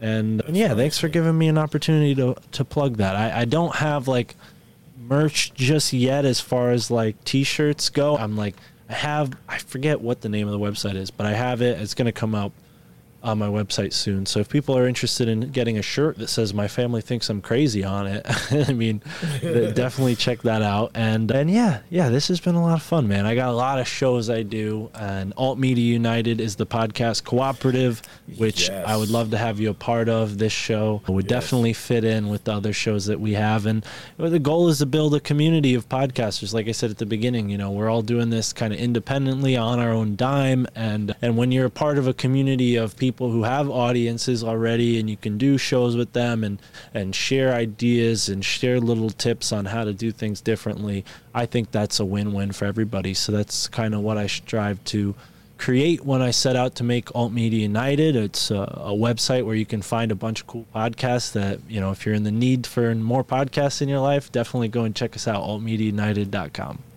altmediaunited.com. You heard it, good people. And then social media too. I think you have an IG page. Are you on Facebook? Yep. Um, Twitter, All- all, that good stuff. All that is on uh, on the website, I hope, I think. I don't actually know. It's not Twitter. We got a Twitter, which is a good way to stay in touch with the live streams that we've been trying to do more often on Rokfin. And uh, that's free for people who don't have Rokfin yet. You can check out our live stream for free. And then once the live stream's over, we put it behind the, the paywall there on Rokfin. So definitely check us out there if you like that kind of stuff. And then Telegram would be like the biggest social media. People hit me up on Instagram. That's great. But if they join the Telegram group, that's even better because like I can't do it alone, and we got some really awesome people in the Telegram that I've become friends with late or over the past few weeks and whatnot since I got it going.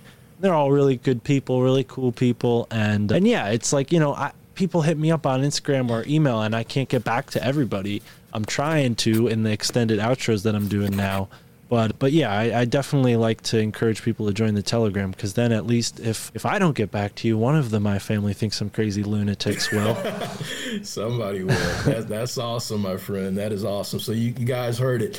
Check my man Mark out. My family thinks I'm crazy.com. As I said at the beginning of this show, freaking great podcast with great guests and lots and lots of great, interesting conversations. So I encourage everyone to check it out.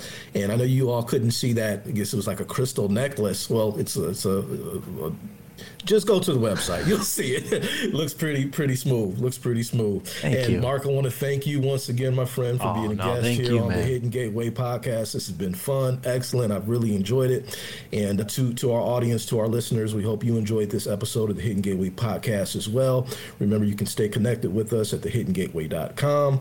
You can uh, contact us at support at thehiddengateway.com as well to chat, ask questions, anything you need.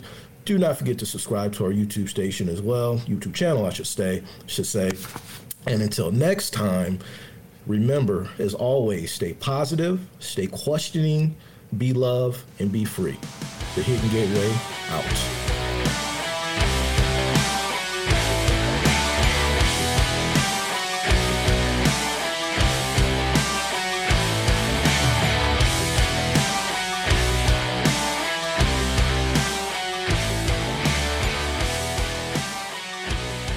Mark, welcome to Forbidden Knowledge News. How are you doing? I'm good, man. Thanks for having me. Nice to be here. Yes, excellent to have you. I had a great time on your show. My family thinks I'm crazy. And we're going to have a great time today, man. We're going to go down some crazy rabbit holes, talk about some of the topics you and I both cover and love. And we're going to, like I said, we're going to have some fun. And I want to start with this is your first time on, Mark. What was it that led you down the road less traveled of podcasts? So, podcasting, that's a good question. It started it started really with uh, funny enough spotify had the joseph campbell archives in like the, their like weird you know uh, verbal section or vocal section you know because i was like just tooling around on spotify like in 2011 and i found all the joseph campbell archives and i had never really listened to anything in that way before and i had a job dishwashing at the time so i would just go to work, dishwash, and listen to the Joseph Campbell archives for like hours at a time. And at the same point in my life, I was kind of exploring Aleister Crowley, Israel Regardie, Blavatsky, and any other weird occult book I could get my hand on at that moment in time. So podcasting kind of came funny enough like after I mm-hmm. found I found the show stuff they don't want you to know and I liked them but then I started to feel like they were a little too corporate and that's around the time when I found Tinfoil Hat and all of the shows that came after that really were a result of, of tinfoil hat because i think i heard greg on that show i started listening to the higher side you know and then it just like is like a dendritic rooting you know Right, you- yeah. it branches off and and now i have like you know three dozen podcasts that i listen to so and i have sure. my own but it was really you know an, an act of synchronicity because you know as a fan of tinfoil hat I, well, I guess I'm kind of going a little f- beyond your question, but maybe if Go you for were it, interested in, in knowing how my mm-hmm. podcast got started, Sure. it was it was kind of an act of synchronicity because I ended up, you know, finding tinfoil hat, falling in love with it, and just really liking that show for whatever reason and Sam's vibe. And I wanted to give him the Kybalion, the the seven hermetic laws, because I felt like ah, if this guy knew this, this might change the show, might like and and bring this element into the show because I felt like Sam was covering all like the dark stuff and the the wild rabbit hole stuff, but he had only just gotten into the alternative history, ancient history type stuff. And he was talking about the simulation theory a lot. So I'm like, you know what? If he had the seven hermetic laws, it would bring like a whole new angle to this simulation theory thing, right? So, long story short, I ended up seeing him after a show and I gave him the book. And that was it. You know, I'm just like, you know what? Hope he reads it. He probably won't. And then sometime later, I was on his Patreon and I noticed he was talking about, you know, some some book that somebody gave him. So I asked him in the chats, I'm like, "Hey, did you read the book that I gave you?" and told him which one it was. And he was like, "No, but you should come on the show and tell me about it." So I'm like, "Well, shoot. All right, cool, man." Like so I joined him on his Patreon and talked to him about instead of the Kybalion, I talked to him about Skull and Bones and kind of shared some of the insights on how I got uh, up to speed on the conspiracies from a really young age. You know, I, dropping out of college and trying to forge my own way was largely inspired by all the conspiracy and metaphysical knowledge that I was learning at that time. But yeah, long story short, Sam kind of gave me an opportunity to be on his his paywall show multiple times, and then I had this opportunity to drive a friend to the airport down in Virginia. I live in Connecticut, so Virginia's like five, six states away. I had never been to Virginia ever before. But she needed a ride to the airport and she was going to give me a couple hundred bucks for it. And I'm like, awesome. This is a great opportunity to go check out the Susquehanna River, check out Washington, D.C. These are places that I've been learning about through researchers like Michael Wan and, and many others. So I, I really like in a in a synchronistic way, I think I connected myself to the Susquehanna River because on my way back from Virginia, I stop at the Susquehanna.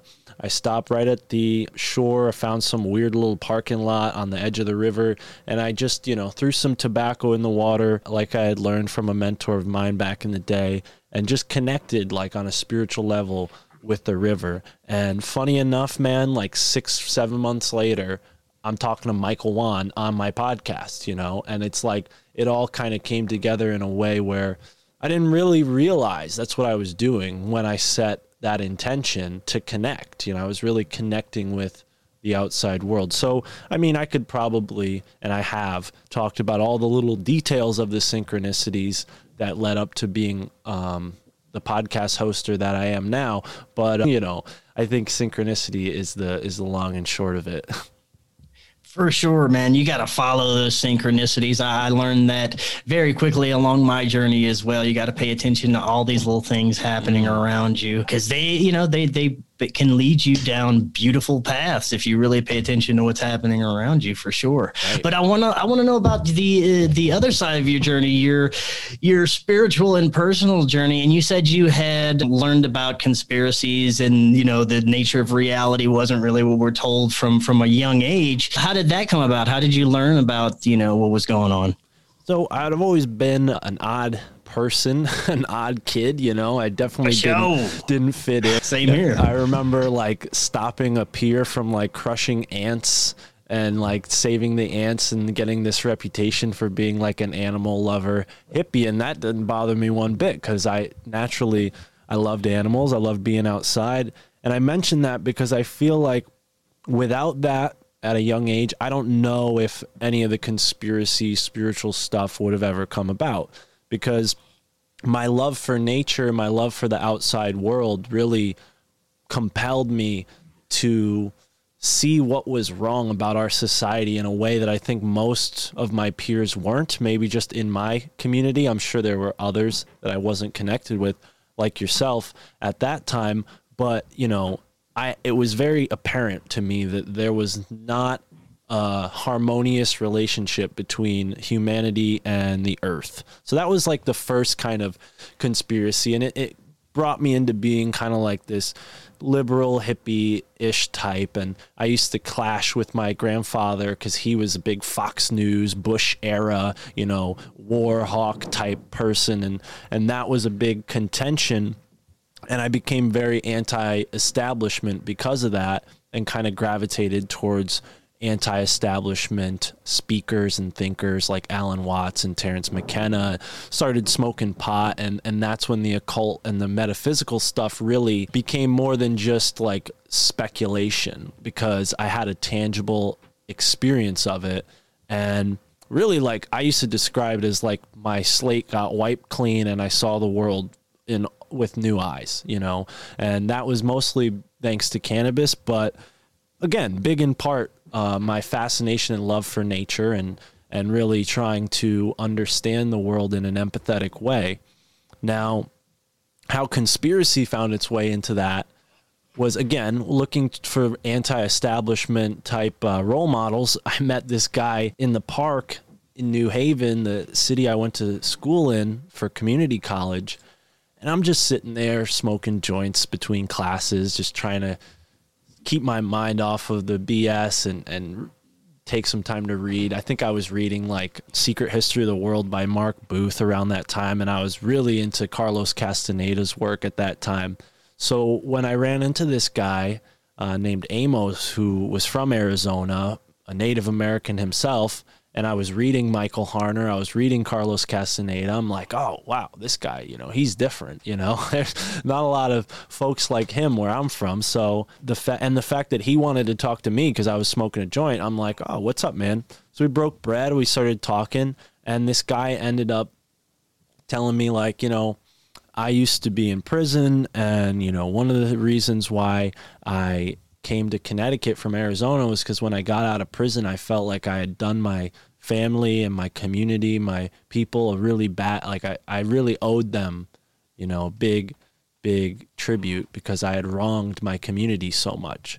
You know, I couldn't just go back and live my old life in Arizona. I had to leave. You know, I had to leave and make things right. And the way he made things right was by coming to New Haven, Connecticut, where Yale University has Geronimo's skull and bones grave robbed in their skull and bones tomb on High Street, right? I'm sure you're familiar. A lot of people are familiar with this story in the conspiracy realm. Prescott Bush in the 1800s participated in a grave robbery of Geronimo Pratt's grave site in Oklahoma near Fort Sill, and they brought that to New Haven, Connecticut. So Amos, who probably knew about this story for some time before he went to prison, he really set out to make it like a spiritual pilgrimage, you know, like to right the wrongs of his life by praying for Geronimo in his disim, you know, disengraved, I don't remember, disinterred state, right? So he's disinterred and Amos, what he would do at that time when I met him, I don't know if he still does this, but every day at noon he would go and stand in front of the high street tomb right? You can look it up online if you look up skull and bone the tomb. They have this odd looking egyptian sort of styled building right in the middle of town in the center of the city. And amos would go there and he would scream Geronimo, like so loud that it would reverberate through, you know, the walls of the campus and the students would like grip their books in fear like what the heck is this guy screaming about? And i had the you know honor of, of standing with him one day when he did that when he decided he you know i was you know ready to to see that kind of thing for whatever reason. But it really felt like you know i was taken under his wing you know like he was my shaman you know? And like we didn't do any like crazy peyote stuff but he told me about his peyote experiences and and you know we would meet each other in that kind of liminal space cuz like he didn't have a phone and phones weren't really that you know up the way they are now in 2012 so like it wasn't like that. Like i would just go to the park and he would either be there or he wouldn't you know? And we would either talk for a few hours or we wouldn't you know so I really like kind of had this underground education from this guy, and I remember like valuing it so much, like really like appreciating the fact that this guy and I had met. And then when I started telling my family, like you know, my mom, my grandma, like, oh, yeah, I have this friend. He's uh, homeless. He he lives in New Haven, and he teaches me stuff. They're like looking at me like I'm a nut. Like I've lost, like I fell off of you know the cart, and like something's wrong with me, and like you know because of this homeless man, I have uh, you know run risk of becoming like a you know a loser or something because at that point i was really considering dropping out of school and you know it wasn't just amos. I had other friends who were kind of like oh yeah you can you can get your debts forgiven. Like your school debts can be forgiven which ended up not being true. So all of that led up to me you know really just becoming disenfranchised with the school system and the indoctrination programming. And I just set out to educate myself because you know here was this guy who had all this wisdom from another land that I had read about. And he just synchronistically came into my life at a really pivotal time. And I thought well if that happened once it's going to keep happening. And I just need to like stay on that track and and really just like give into that energy and not be afraid that I'm going to, you know, end up a loser if I don't do what my parents are th- compelling me to do by staying in school or, or becoming a fucking plumber or an electrician or whatever else, you know, my father thought I could do. And, you know, still, I don't think they're quite proud of me yet, but I'm on my way to do that. Maybe the podcast is a part of it. And I had no clue back then that that's what this would amount to. I mean, how could you? I don't even think they were Yeah. really that popular back then. At least I wasn't aware of them. But but yeah, so that's that's like the long long way around for like actual because I had you know seen loose change on the internet and I had seen all the conspiracy stuff on the internet, but it was that person in person who conveyed that real pain like of like this guy Geronimo, my ancestor, a really tragic thing happened to him. And it was so stark cuz you know nobody nobody respects that kind of thing at least in our western culture you know? Mm-hmm. Like you don't really consider you know after a funeral a person's life that much you know? I feel like especially someone you're not related to or far removed related to. So there's just this sort of reverence for the for the dead and that i learned there too and so many things happened after that that just totally added more confirmation that I was on the right path, you know. And I ended up actually delivering bread in New Haven, which gave me a whole nother level of it because then I was kind of given an all access pass to the university without being a student.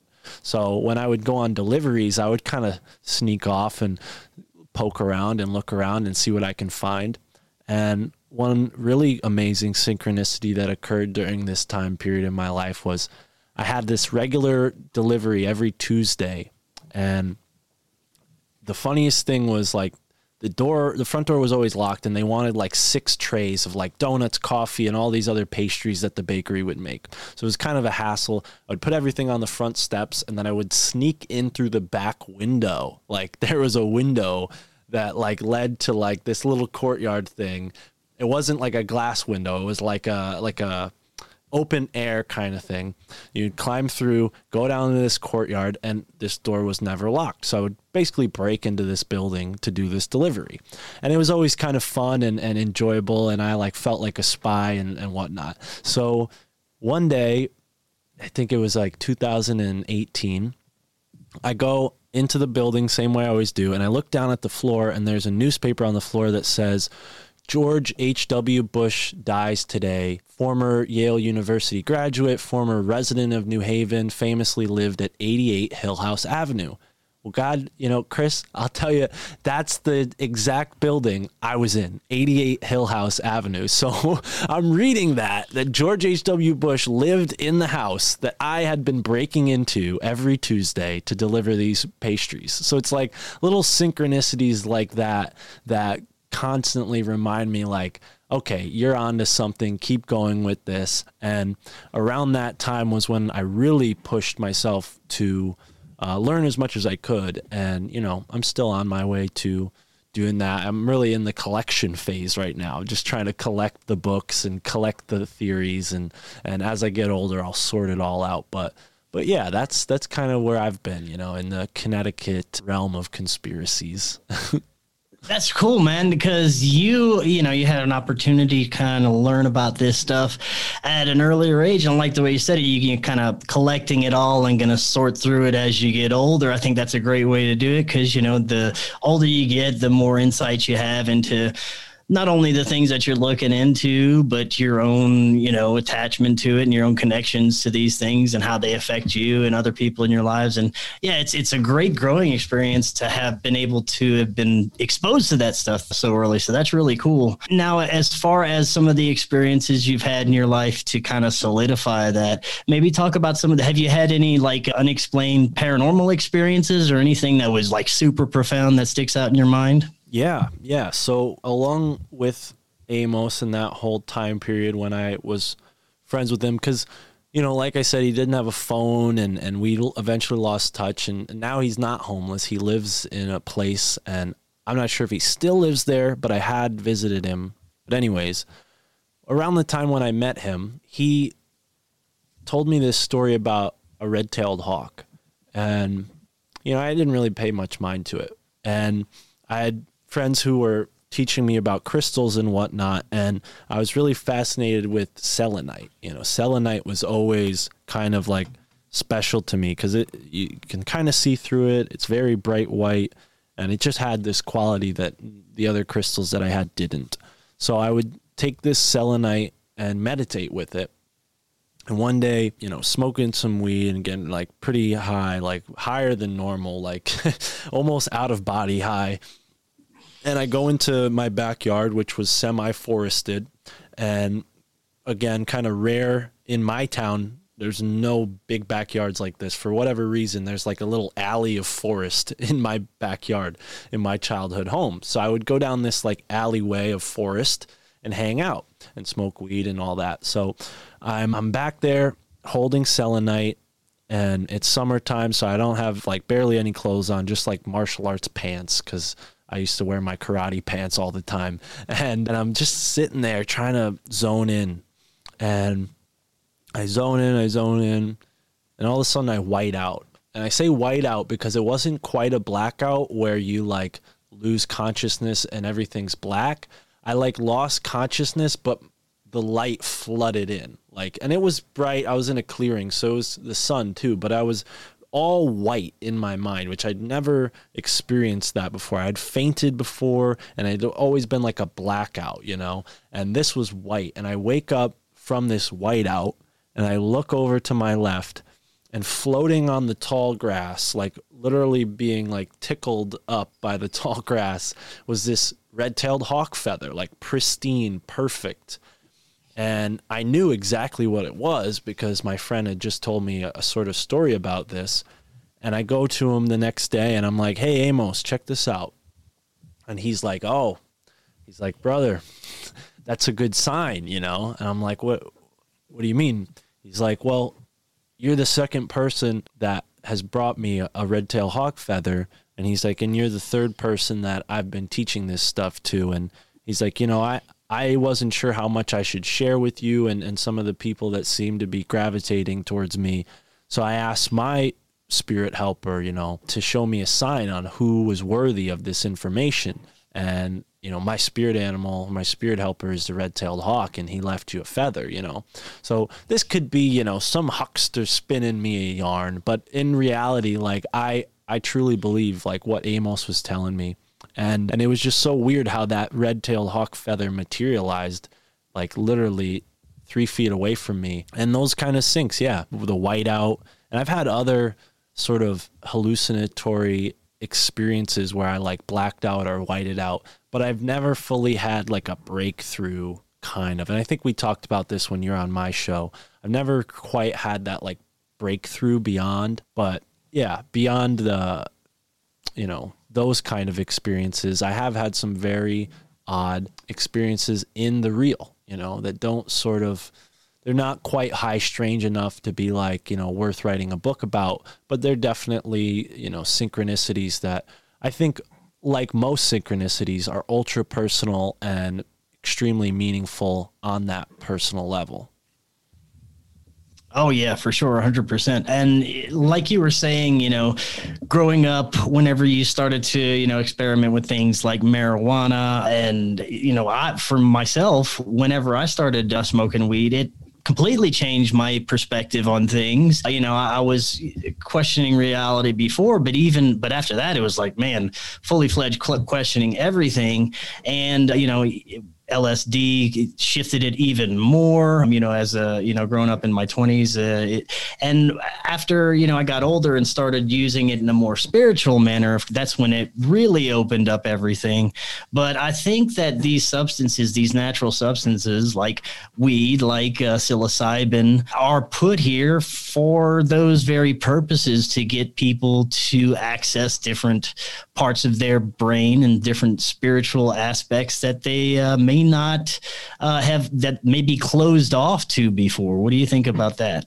Absolutely. Yeah. And that's why I describe it like the slate was wiped clean because, you know, there were points in my life where I wanted to join the army. You know, there were points in my life where I wanted to like get Osama bin Laden, you know? So yeah. like so like it was such a like a stark contrast to then go from that mindset to like kind of Bruce Lee hippie mindset, you know, like because I still like martial arts. I've always been into that combat fight sport type thing.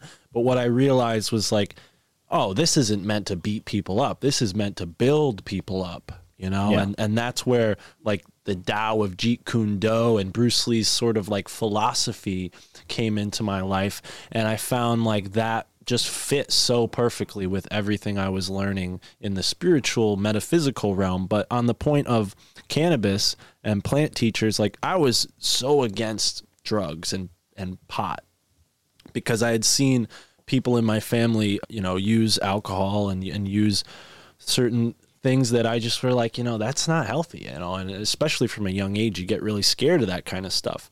So when I saw Eddie Bravo taking a bong hit on YouTube and then doing like jujitsu rolls and like actually inventing new jujitsu moves, I was like, huh, that's pretty, that's, I mean, that's something. And then I read right. that Bruce Lee was like eating pounds of, of hash before he was training. Well, maybe not pounds, but you know, he, he yeah. was eating a significant amount of marijuana. So that was the big like, oh, wow, okay this is actually a beneficial thing. And then of course experiencing that only you know confirm that in a huge way. But what i subtly subtly realized was there was something going on with me that wasn't happening with my peers because as popular as pot smoking was, I was still as much of a black sheep as I always had been because cannabis had only made like those odd interests kind of come out, right? And unfortunately, it didn't, you know, and I, I don't want to say like, oh, I'm enlightened, but it didn't have that same enlightening effect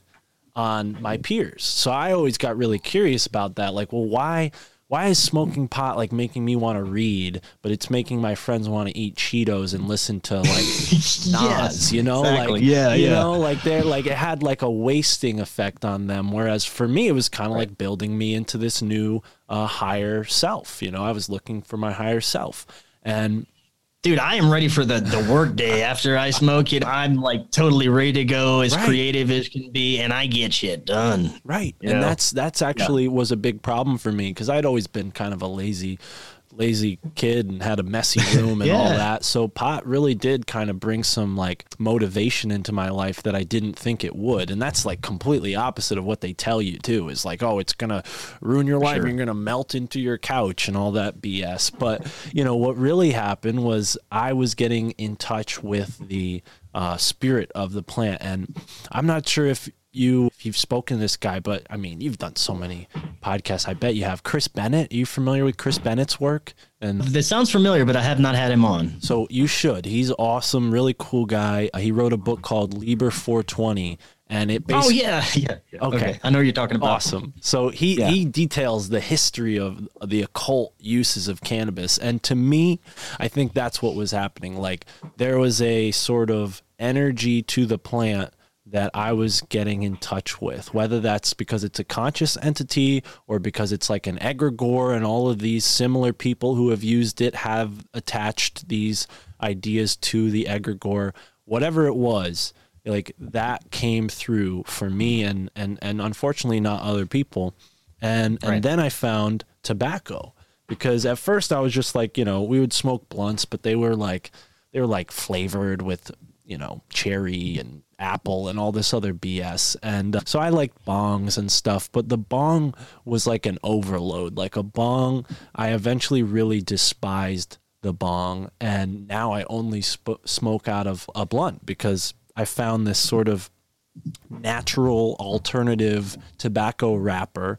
And at first it was just kind of like a cultural thing. I didn't really see it as a spiritually significant thing. But then Amos kind of reminded me, like, no, tobacco is sacred. And then I just spoke to Gordon White, who reminded me yet again that uh, it's called mapacho in the Amazon, the tobacco spirit. And, you know, we're talking about wild tobacco, which is probably Yeah, mu- it's not until you add these additives and nasty fucking chemicals that it's really bad for you, you know? Right, right. And it's almost like, you know, think about the spirit, the plant spirit itself as an actual entity that needs to be respected. And then ask yourself, like, oh, is this Marlboro Red like a respectful way to, you know, treat Yes. this, you know, right? So that that's kind of the thing that Gordon was saying with the with tobacco. But I find that kind of interesting because the backwoods that I smoke, they're not processed. They're just like a leaf. So uh, maybe they're sprayed with something and I'll have to deal with that 30 years from now. But, you know, for the time being, I've been smoking these really kind of odd blunts and everybody seems to either like them or hate them. Like they're very polarizing. And when I would go and go to parties and whatnot, people would be like, ew, what's that? Or they would be like, oh man, you smoke these too, you know? So it was a very like odd thing that I was noticing. And what I've come to think is like, tobacco and cannabis together balance each other. Uh, feminine and ca- cannabis and the masculine and tobacco balanced each other. And for me, that created this kind of like state of awareness, this heightened state of awareness that didn't go too far into the realm of like the bong, which I kind of disliked because I would get so, you know, head eat out that I couldn't really focus on anything it kind of added like a, a focus. And you you see that with people who smoke cigarettes they kind of end up smoking them to stay focused. Like it seems like they can't focus without them and it becomes a big problem for them. So yeah, there's something to that on the plant spirit world. But again, you know, I haven't done like I've done mushrooms, but I haven't done like those hero doses, you know. So Mm. I'm kind of I'm still a little bit of like getting my feet wet, you know. I'm in the, the kiddie shallow end of the pool when it comes It's to it's like a, a roller coaster. Sometimes you gotta you gotta prep for that shit. Sometimes I don't doubt it. I don't doubt it. But yeah, I'm I'm excited to to like live the next however many years with cannabis and tobacco, but I know it's like a limited hangout. Like there's gonna come a point, and I'm only 27, so there's come a point, it, probably in my 30s or 40s, where I'm like, okay, we could put this to the side for now and really sort start to sort through everything that I've kind of processed over the past however many decades it'll be then.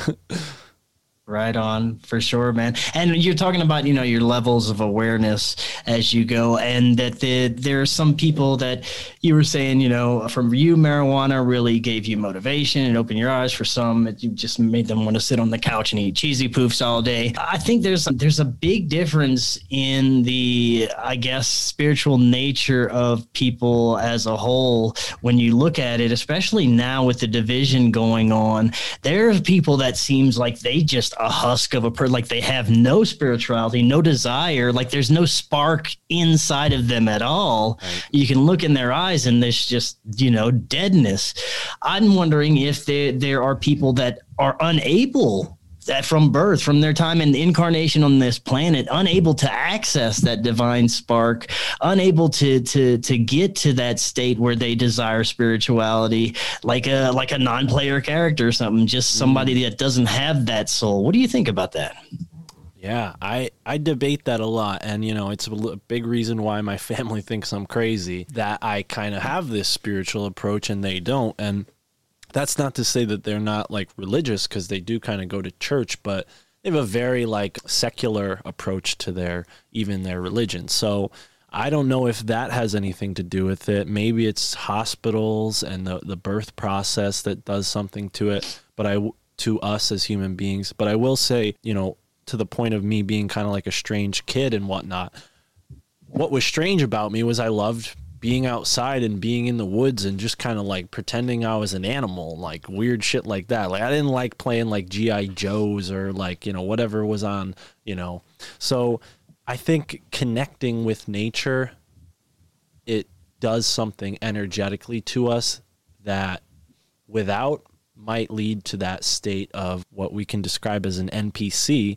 But I don't know if it's ever like uh, permanent. You know, I don't think anybody's like born an NPC and only an NPC. I think it, it's like a it's a choice, and unfortunately, others in this universe that we're in make choices that have sort of an effect on other people to where that they can't make a choice anymore. Because if you're born in a let's say a, a really uh, impoverished area and there's a 5G tower right over your house like you know how are you going to do what are you going to do like you either have to leave that area which might be even more risky than staying or you're just going to be subject to that 5G tower you know so and that's like a weird example of it but on the point of like hospitals you see that happen in like the late 20th or I'm sorry, the late 19th century, early 20th century, this like push to modernize the birth process. And I, I wonder if that has something to do with this materialistic mindset that seems to have also come into play in that same time period. You know, it's just, it seems like we're, we're constantly replacing the natural mechanizations of life with artificial ones and that can only lead to a sort of artificial seeming mindset for those in that artificial created reality i think you know? It's just part and parcel to being in a sort of mechanicalized world Well, while we're talking about this kind of nature of reality, what is, you know, what do we live in uh, discussion? What do you think that, I mean, do you think that this is some kind of, I, I mean, I really don't like the term simulated reality anymore because I don't think that really covers the depth of what we're in. But that's what I lean towards. I don't think that the, anything around here is really physical. I don't think, I think that it is all, everything is malleable. I think at a molecular level, nothing is physical level, and we are in some type of, I, you know, the only way to put it is simulated reality where, you know, everything is run off of some kind of grand program. That's just my opinion. What do you think about it? Yeah. Well, it's clear that there is this level of plasticity that would lead us to believe that energy is primary rather than matter being primary. Matter is secondary. And like you put, you know, we see that where, you know, these things that we're told, you know, you can knock on them and they're solid are actually just as hollow as everything else because there's this sort of energy field that makes up what we would call physical matter. So yeah, I'm right there with you. I think it's it's a matter of perspective and I think the only perspective you can have comes from your mind in that kind of like solipsistic way, not to say that you are all that exists, but you are sort of like one piece of the whole. And without your piece in the whole, the whole has less energy, right? So as this whole W H O L E grows, Yeah. the uh, each person or piece of that collective, you know, vibrates at a higher frequency and contributes to the expansion or vibrates at a lower frequency and contributes to the reduction.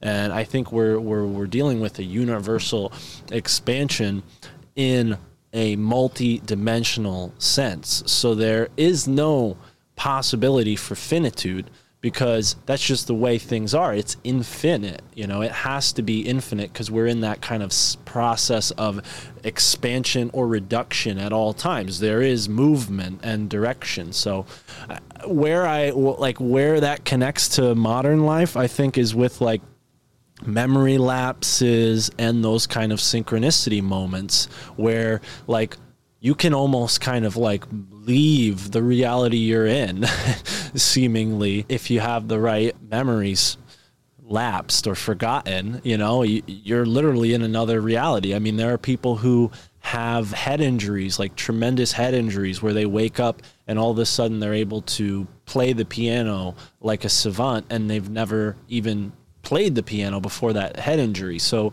to me i think that indicates that you know your brain is not the source of this information. It's sort of like a piece of the puzzle. It's like the transistor that's bringing the information through so that when like in that case of the guy who became a savant pianist after you know diving into the shallow end of a pool his brain didn't get like damaged and now like the piano stuff that was always there like came out. No i think what happens is his brain was damaged and that opened up some sort of gate so that information that had been like blocked previously by the indoctrination programming of that person's life was now able to flow through because of that injury you know because you would imagine if our brains were truly like machines if they get damaged or injured they'll function to less of a capacity. But this is a case where, and this is not just the only case. I mean, there's plenty of cases like this where his brain was injured and now he has an even greater capacity of skill, ability, and knowledge. You know, I, to me, that indicates that the brain is simply just co- like funneling something in, it's not actually holding the information. For sure, man. Yeah, that's a good way to put it. Now, as far as some of the stuff we're seeing going on on our world right now, you know, I don't want to get too deep into the whole COVID thing and get kicked off of Who YouTube. does? I'd like this one to go. yeah, right. But as far as you know, what's really uh, kind of behind everything, when when you look beyond the the the, the surface layers, is is it your belief that we are really just being manipulated on a grand scale as a mass psychological operation to push society in a certain direction and possibly even cull the population a bit so that those at the top can have more control and power over everything just the same as they always do in history. Do you think that that may be what's going on right now? Absolutely. And especially when you consider what was going on in 2019 with the Yellow Jacket protests and people protesting to get Britain out of the EU and all these other things that were crumbling away at the New World Orders, maybe like Plan A. Now they're like, okay, Plan B time. And you know, it's it's funny. I was just talking to a comedian, Luke Mitchell, who I guess his spouse is a scientist or something or other, and he said that you know she lost her job, but one of the thing because of the COVID whole thing, and now I'm kind of losing track of that excellent point that I just had. Son of a bitch. Hold on. I'll get it. I'll pull it out. So he was saying he was saying something, but you know, my other point that I wanted to make, I'll save it by going here, is David Whitehead and his Cult of the Medic series that he's doing. I'm not sure if you're familiar with that yet, but I definitely recommend people check it out. I think what he's showing, and I've seen this type of research in other places. Joseph Farrell talks about this a little bit. There is no like, you know, distinction between these like doctors and like a doctor in law, law or doctor. You know, like doctors are not merely medical officials. Like the term doctor to me, I think it goes back to the Royal Society and like that sort of maybe not particularly the Royal Society, but that sort of vein of like, well, we're the academic establishment. But what you find is the academic establishment. they're not there because they're the brightest and the most brilliant. They're there because they're the darkest and the dirtiest, and they've been in control uh, for whatever, however many hundred years since they set that up. So I think it was always the goal of the medical establishment to push us towards this sort of inevitable pandemic, pandemic state. You look at like the eugenicist movements and, and their connections to what's going on now.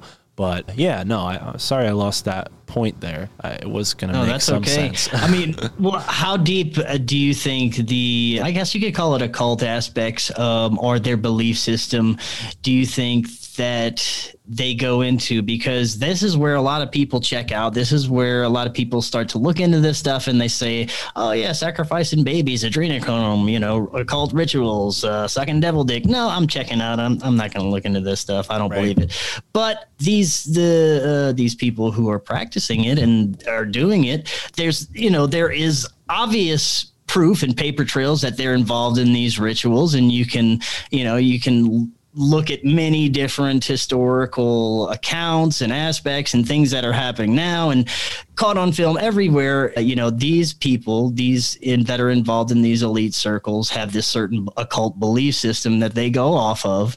And i believe that it's so important to them they believe that it can manifest a reality for them a certain outcome a global outcome. And i think that they believe it so much and they are so they have their hearts set on this outcome that they're going to do anything to make it manifest into our reality what do you think Right. I, I think that's 100% it. I think there's, you know, a lot of reason for people to have that skepticism because it does get extreme. I mean, you put it very well there where, you know, it seems like everybody uh, is pointing the finger at Satan or the devil and it's all, you know, put to this far out extreme. And I think that only serves the people who are actually practicing these occult rituals for there to be all this fear uh, generated because then it just leads people to either not take it seriously or take it so seriously that others don't take them seriously right? So there's this kind of embellishment that goes on that serves them but the reality is is that magic just works that's just the way the universe is and i think it's almost like a reverse like they came from a time period where all of this was known you know alternative history shows us that you know we have much greater civilizations in the past than we do in the present, right? We look at like some of the megalithic structures to see that and all the hieroglyphic information. I'm thinking what it comes down to for me is there was a sort of fall from adva- an advanced state, and these occult groups have sort of remnants of that magical, scientific, spiritual technology, and they've sort of put this really morose, morbid sort of overlay on the whole practice so that most people are just turned off and afraid of it.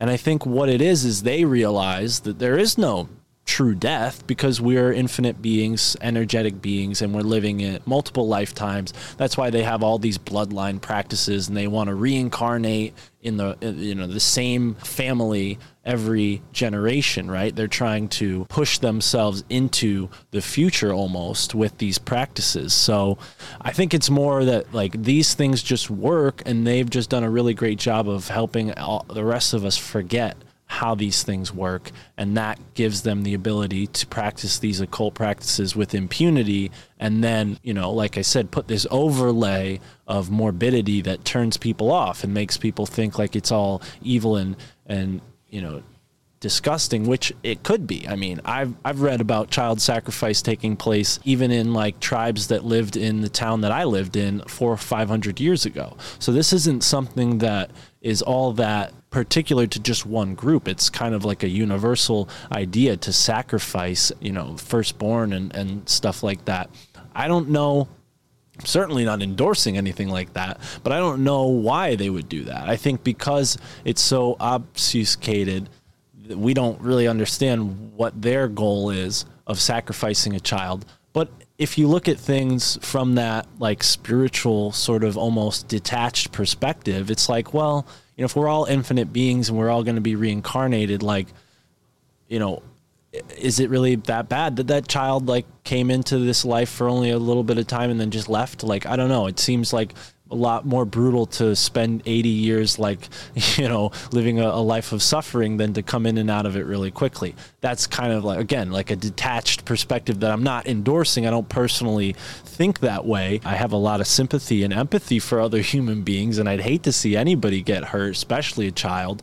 But i think there is a certain context through which all of these practices need to be understood and the fact that we're ignorant largely of the context only serves the people practicing them these practices because then all that energy is used with impunity right? Because if we don't understand how it's going out going on we can't copy it. We can't replicate it you know? We can only add energy to it through fear for sure. Yeah, and I you know the the term their symbolism will be their downfall. I think that's true to a certain extent, especially right now with everything appearing to be falling apart for them. I, I notice, you know, it, it gets disappointing at times when I go out and I see everybody still masked up and people, a lot of people living in fear, but I do think that the normies are waking up. A lot more people are coming around to what's going on. And it mm. gives me hope that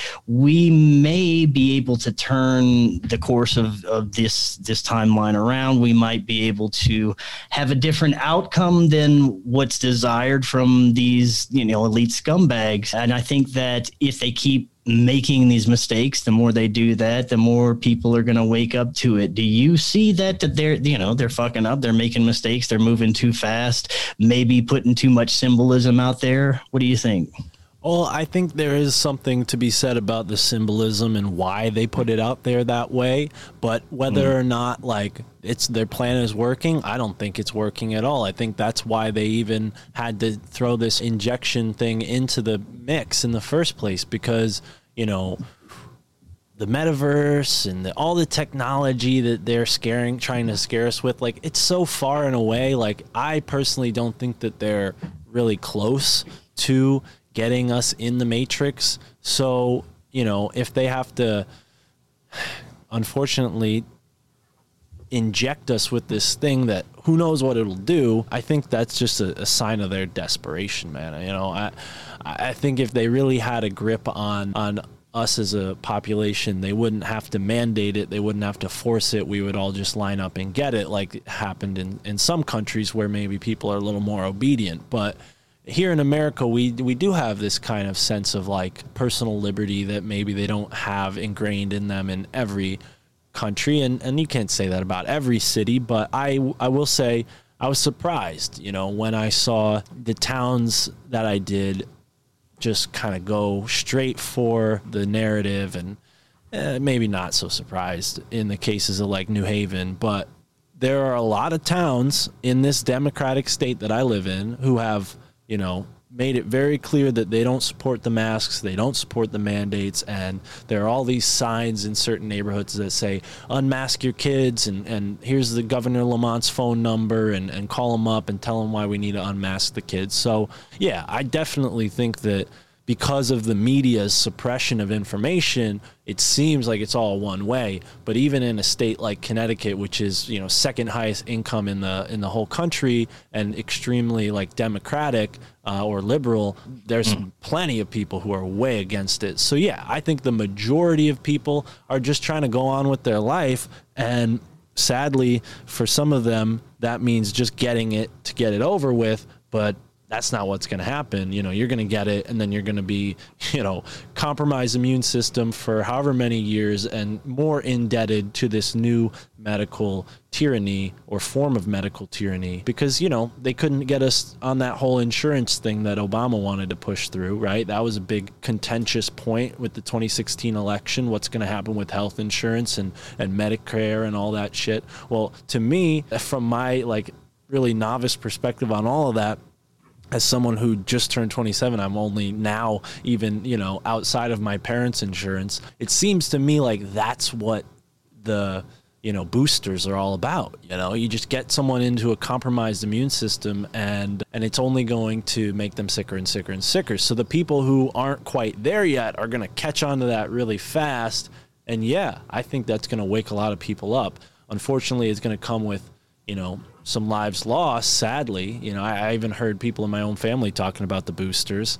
So i'm mm. like oh, shit you know like should i say my goodbyes? That sounds awful. But you know in, in, in reality like i think that's what's going to wake people up is, is it's just going to become way too fishy. And yeah yeah i have a hope. I have hope for that. But is that part of it? Did they see that? Is that part of the plan to cull out those who were obedient enough to just go with it, or those who were already hypochondriac enough to fear it? You know, maybe. But yeah, there. That's what that's what Luke was telling me about that I forgot is his. He was telling me about this doctor that Jesse Ventura interviewed who moved to Panama, who was like very high up in the you know FDA or somewhere, maybe even the WHO, and another prominent doctor said to them outside of a meeting, the culling is happening soon. And this was in 2009. And this made this doctor, you know, fear something enough to move out of the United States and go to Panama. And then Jesse Ventura interviewed her. Now that interview is totally off the air because I think that was aired on Jesse Ventura's television program. And mm, yeah. sadly, look at what Jesse Ventura has been putting out lately. I mean, geez, have you ever seen like a bigger like? Oh my gosh, that was just like head in the sand. Show everybody my rear. I'm an asshole. you know, like Yeah, Jesse for sure. Ventura really disappointed me with that one, but. He's an old guy. You can't blame him. He's probably afraid of getting sick himself.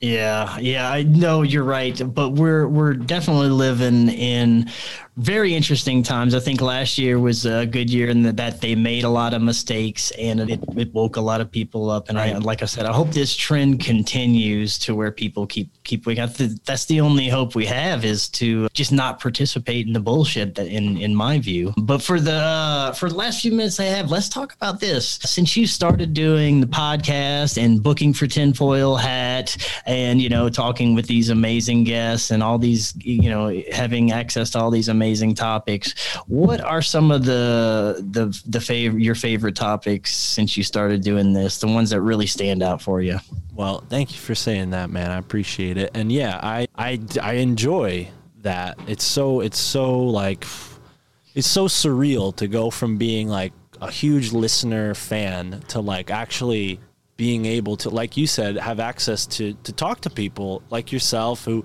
have been doing this for a really long time. I appreciate you coming on my show and having me here.